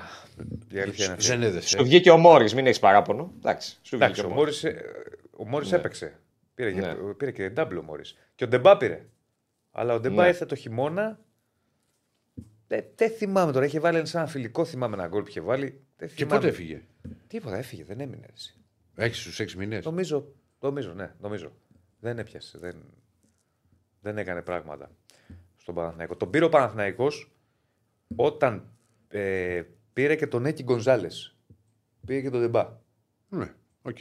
Αλλά δεν. Τέλος πάντων, μια και τον είδα τώρα μπροστά μου. και το Ο σκέφτηκα. Λιολίδης όλο την πρώτη στην 899. 79. Ναι, Λιολίδη. Ωραίος. Πεκτάρι, πεκτάρι, Ναι. πεκτάρι. Ωραία. Πολύ καλός. Εντάξει, κύριε. Αυτά. Να είσαι καλά, καλά Χριστούγεννα να έχεις. Καλές Καλά γιορτές Χριστούγεννα να και έχεις. εσάς και σε όλο τον κόσμο. Να είστε Καλές καλά. γιορτές. Υγεία, δικό μου. υγεία, υγεία. Και πάμε να κλείσουμε με μπάσκετ. Αργήσαμε πάμε... σήμερα, Α, αργήσαμε. εντάξει, δεν πειράζει. Δεν έχουμε ένα Και πέντε έχω να λεπτάκι. γράψω κιόλας. Σπύρο Κοντό, ο οποίος θα μας πει για τις μάχες σήμερα. Έχουμε ματσάρει σήμερα στην Ευρωλίγκα και για τον Ολυμπιακό και για τον Παναθηναϊκό και όχι μόνο. Καλώς τον. Γεια σου, Σπύρο. Γεια σας, γεια σας. Τι κάνετε; Ε, Καλά, καλά. Μια χαρούλα. καλά. Έχουμε όσο μιλάει ο Σπύρος σε πρόγραμμα; Για πάμε να τα δούμε. Έβλεπα πριν του κουραμπιέδες στα μελομακάρονα και ξέρει Ηρακλείου πήγα το μυαλό μου. Ε. Στις δίπλες. Όχι ρε στις δίπλες. Στο Zion Williamson. Τι έκανε; Του κόψανε, γιατί δεν έγινε, μάλλον έγινε από εγγυημένο, μη εγγυημένο το συμβόλαιό του για Ναι. τα τρία τελευταία του χρόνια, συμβόλαιο 110 εκατομμυρίων δολαρίων. Και για να αποκτήσει ξανά την ασφάλειά του, πρέπει να προσέχει πάρα πολύ τη διατροφή του. Πρέπει να προσέχει το ποσοστό λίπους του, να παίζει σε Τρώει λίγο το συγκεκριμένα παιδί. των Καλά. παιχνιδιών. Ε, εντάξει. Παιχτάρα, Είναι λίγο τρεφατό. Ποτέ. Παιχτάρα όμως. Πεκτάρα, αλλά πρόσεχε να δεις, ρε παιδί μου. Εγώ Αν το- αυτός ερχόταν Ελλάδα, 220 κιλά θα γινόταν. Δεν Εγώ γινόταν το, ποτέ. εγώ το λέω και για άλλους παίκτες. Βάλε κι άλλο, βάλε. Ρε, εσύ άδερφε, είσαι από αυτό το πράγμα πληρώνεσαι. Είσαι επαγγελματίας. Πληρώνεσαι, είναι η δουλειά σου. Που σημαίνει ότι πρέπει κάποια πράγματα να τα κάνεις. Αν είσαι παικτάρα και έχεις πρόβλημα με τα κιλά σου, φαντάσου πώς θα ήσουν αν έναν-δύο μήνες προσέξει και φτάσεις εκεί που πρέπει. Δεν, δεν μπορεί, ρε φίλε. Ε, δεν μπορεί να μπορέσει, είναι επαγγελματίας. Ε, δεν Πληρώνεται μπορεί, από αυτό. ρε. Δηλαδή, αν είχε Όταν τη σε μάνα μου για να πληρώνει ο κάνει άλλος. τις Πανακόπιτε. Όταν σε πληρώνει ο άλλος για κάτι. Ναι. Πρέπει να είσαι. Εγώ το, το λέω αυτό γενικά στα πάντα στη ζωή, να είσαι επαγγελματίας. Τέλος πάντων. Καθένας. Εντάξει, δεν είναι επαγγελματίε, αλλά υπάρχουν κάποιοι παίχτες. Δηλαδή, ο Σκορτσιάνη θα μπορούσε να κάνει μεγαλύτερη καριέρα. Ο ίδιος το έχει παραδεχθεί. Θα είχε κάνει τρομερή καριέρα. Θα είχε Μπράβο. πάει NBA ο Ο Σκορτσιάνη. ίδιος το έχει παραδεχθεί ότι Για να έκανε πω. λάθη. Πολλά. Ο Φάνης. Τι συζητάς; Ο Φάνης. Και επίσης το έχει παραδεχτεί. Δεν μιλάμε για παικτάρα. Σκέψου να ή- ήταν και όπως έπρεπε στο κορμί του. Παίζει ρόλο. Πώς να το κάνουμε. Δεν, συ- δεν διαφωνώ. Παίζει ρόλο. Καλά, ισχύει 100%. Δηλαδή ο Ζάιον, αν φτιάξει το, ο Williams, αν φτιάξει το κορμί του, θα είναι ακόμη καλύτερος. και θα γλιτώσει και τραυματισμούς κιόλας, γιατί αρκετοί ναι, τραυματισμοί ρε, και αυτοί στο Από το βάρος. μεταπλάσιο συνδέονται άμεσα. Ναι. Και αν τραυματιστεί ξανά στο ίδιο σημείο που είχε κάνει το χειρουργείο, τότε γίνεται μη εγγυημένο και το μισό συμβόλαιο της επόμενης περίοδου. Οπότε γενικότερα πρέπει να αρχίσει να το προσέχει. Κάνει μια συμπαθητική χρονιά μέχρι τώρα, αλλά σίγουρα έχει πάρα πολλά πράγματα να φτιάξει το παιχνίδι. Αφού ξεκινήσαμε το NBA 37 πόντι 10 rebound και το Γιάννη το κούμπο στην έκτη Και έξι σε assist. Ειρήνη των Bucks και 6 assist, πάρα πολύ σωστά. Άστο Έχει να φαίνεται, γυρίσει άστο ο- να φαίνεται. έχει γυρίσει ο Μωράντ Δεν ε, πειράζει, στους άστο. Bucks, έχει γυρίσει ο Μωράντ στους Grizzlies, δύο σε ειρηνίκες, στο προηγούμενο έχει βάλει και buzzer beater, ε, πάρα πολύ καλές εμφανίσεις, με, για ένα παιδί που έχει πάρα πολλά προβλήματα εκτός γηπέδου, θυμόμαστε όλες τις ιστορίες με τα βίντεο και τα όπλα που έχει βγάλει και όλα αυτά, οπότε Εντάξει, το είχε τερματίσει και ο. Δηλαδή είχε ξεφύγει πολύ. έτσι. Ε, και από εκεί και πέρα κάτι που δεν μας έχει συνηθίσει, κάτι που δεν έχουμε συνηθίσει να βλέπουμε στο NBA, οι Pistons έφτασαν στις 25 σερίτες, αλλά το ενδιαφέρον είναι η αντίδραση των οπαδών τους που φωνάζουν ε, όλοι πουλήστε την ομάδα στον ιδιοκτήτη και έχουν φορέσει και κάποιοι, κάποιες χάρτινες σακούλες που πάλι γράφουν πουλήστε την ομάδα. Οπότε ήταν κάτι το οποίο είχε ιδιαίτερο ενδιαφέρον γιατί να σου πω την αλήθεια εγώ στο NBA δεν το θυμάμαι αυτό ξανά να φωνάζει όλο το γήπεδο στο ιδιοκτήτη πουλά την ομάδα. Νομίζω με τους Clippers είχε γίνει μια ιστορία, αλλά δεν τη θυμάμαι τώρα καλά. Με τους Clippers ήταν ε, για αυτά που είχε πει ο Κάτι- ιδιοκτήτης κάτι είχε τους γίνει. τότε που τον έδιωξε το NBA. Ήταν Ναι. απόφαση του NBA να απομακρυνθεί για τα σχόλιά του που ήταν νομίζω ε, ρατσιστικά και σεξιστικά. Ναι, κάτι, κάτι, κάτι, κάτι, Αυτό κάτι δεν το ήταν. θυμάμαι. Ναι, Αλλά δεν- δεν είναι από τους οπαδούς. Δεν, ήταν, δεν είχε να κάνει Ναι. καθαρά με τους οπαδούς. Ήταν απόφαση του NBA ότι δεν θέλουμε τέτοιο Εντάξει, κοίτα. ιδιοκτήτη στην ε, λίγα μας. Το Detroit το πάλεψε το χθεσινό μάτς. Ε, Μπορεί να το έχασε. Έχει όμως κάποιους παίκτες, πιτσιρικάδες, τους οποίους τους δίνει πολύ χρόνο συμμετοχής και ουσιαστικά χτίζουν μια ομάδα για τα επόμενα χρόνια να πάρουν και ένα καλό draft, ας πούμε. ένα. Γιατί θα Καλά, είναι και σίγουρα η με τα Utah πρώτα μισή τέσσερα. ομάδα έπαιζε. Έλα. Δηλαδή δεν έπαιζε ο Μάρκανεν χθες στη Γιούτα, μισή Ναι, ομάδα. ναι, ήταν ναι, η Utah. Και μιας και πάμε για Μάρκανεν, υποψήφιος στόχος του Σακραμέντο και αυτό μπορεί να επηρεάσει το Βεζένκοφ. Το αφήνουμε αυτό και απλά να υπάρχει. Θα πάει ο Πριν Μάρκανο πάμε στο στο Σακραμέντο. Υπάρχει δημοσίευμα που είναι μία από τις τρεις ομάδες που στοχεύουν στον Λάουρι Μάρκανεν. Είναι το Σακραμέντο, η Οκλαχώμα και η Ατλάντα οι άλλες δύο, ομα- οι άλλες δύο Μάλιστα. ομάδες. Οπότε ναι. υπάρχει και αυτό. Πάμε να γυρίσουμε στην Ευρωλίγκα. Πάμε, Πάμε, να πάμε, γυρίσουμε πάμε, Ευρωλίγα, ναι. βεβαίως. Λοιπόν, χθες είχαμε τρία παιχνιδάκια. Νίκη για τον Ερυθρό Αστέρα πολύ πιο εύκολα από ό,τι δείχνει το 98-92 επί τη Μακάμπης στο Βελιγράδι. Λίγο άδικο για τη Μακάμπη να παίζει με σέρβικη ομάδα στο Βελιγράδι. Όμως Αλλά έτσι μεγάλη μετά- νίκη του, του Αστέρα. και εκπληκτικός Μίλος Τεόντοσιτ, ο οποίος παραλίγο να Παιχτάρα κάνει τώρα, double δεν tap στο τώρα, το εμίχρονο. παιχτάρα. 27-14. Το μυαλό του μέσα στο γήπεδο του Τεόντο Σιτσάστο. Θα μπορούσε να κάνει πολύ καλύτερη καριέρα. Έτσι. Νίκη για την ε, Βαλένθια επί της Φύρτης Μπολόνια με ανατροπή με εξαιρετικό τρίτο δεκάλεπτο και μαγευτική η Ρεάλ. Πρέπει να είναι η καλύτερη της φετινή εμφάνιση. Τον καθήλωσε, την καθήλωσε την Παρτίζαν. Οι 16 πόντοι με τους οποίους την νίκησε ήταν πάρα πολύ λίγοι. Έφτασε και τους 25 και τους 27, νομίζω, αν θυμάμαι σωστά. Ε, μια μαγευτική ρεάλ χθες ε, στη νίκη της Παρτίζαν. Και πάμε και στα σημερινά, όπου έχουμε τις δύο μεγάλες μάχες των ε, ελληνικών ομάδων. 9 παρατέταρτο Ολυμπιακός στη Γαλλία με την Παρτίζαν και 10 παρατέταρτο ο Παναθηναϊκός ε, στο Μιλάνο. Με ένα μεγάλο πρέπει για τον ε, Ολυμπιακό που μετά την ήττα στην Πολώνια και μετά φυσικά το εντός έδρας στραβοπάτημα με τη Βαλένθια δεν μπορεί να φτάσει στις τρεις σερίτες, θα μπει σε μεγάλες περιπέτειες, θα μπει σε μεγάλη ισοστρέφεια και γενικότερα και ο προπονητής του Γιώργος Μπαρτσόκας το δήλωσε ότι υπάρχει ένα μεγάλο πρέπει σε αυτή την αναμέτρηση. Μια Βιλερμπάνη η οποία θα στερηθεί των υπηρεσιών του Νάντο Ντεκολό, ο οποίος τραυματίστηκε στο προηγούμενο της ε, παιχνίδι. Εντάξει, δεν παίζει και πολύ φέτος, δεν είναι και τόσο. Είναι ε, μαζί με τον Λουβαβού Καμπάρο και τον ε, Λοβέρνη οι τρεις πιο σταθεροί παίκτες της ε, Εντάξει, Βιλερμπάνη. είναι παιχτάρα. οι τρεις άξονες της. Νομίζω στα τελευταία μάτια δεν έχει πολύ παίξει. Νομίζω.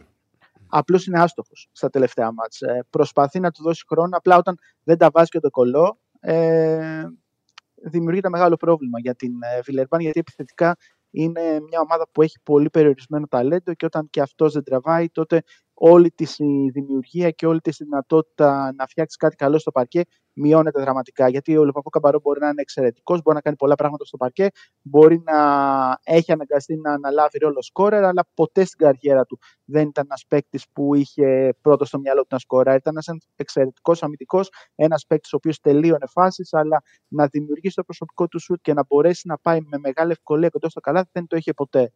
Και αναγκάζεται να αναλάβει και αυτό το ρόλο στην ε, Βιλερμπάν και αυτό δείχνει το σε πόσο και κατάσταση είναι η Βιλερμπάν που λέγαμε χθες για τα 7 για τις 7 ε, είτε στην έδρα της. Άστε τώρα πάλι τα εφτάρια τώρα, δηλαδή να παίζουμε το 7 παιχνίδι. σερίτες, ε, σήμερα θα φτάσει στο 8. εντάξει. λέγαμε Για να πάει χθες. το Ολυμπιακό στο 8, να γίνουν όλα, να φύγουν όλα από το 7, Δεν να μας μην μείνει το ακούσατε. Ολυμπιακό στο 7. Έγινε. Ναι.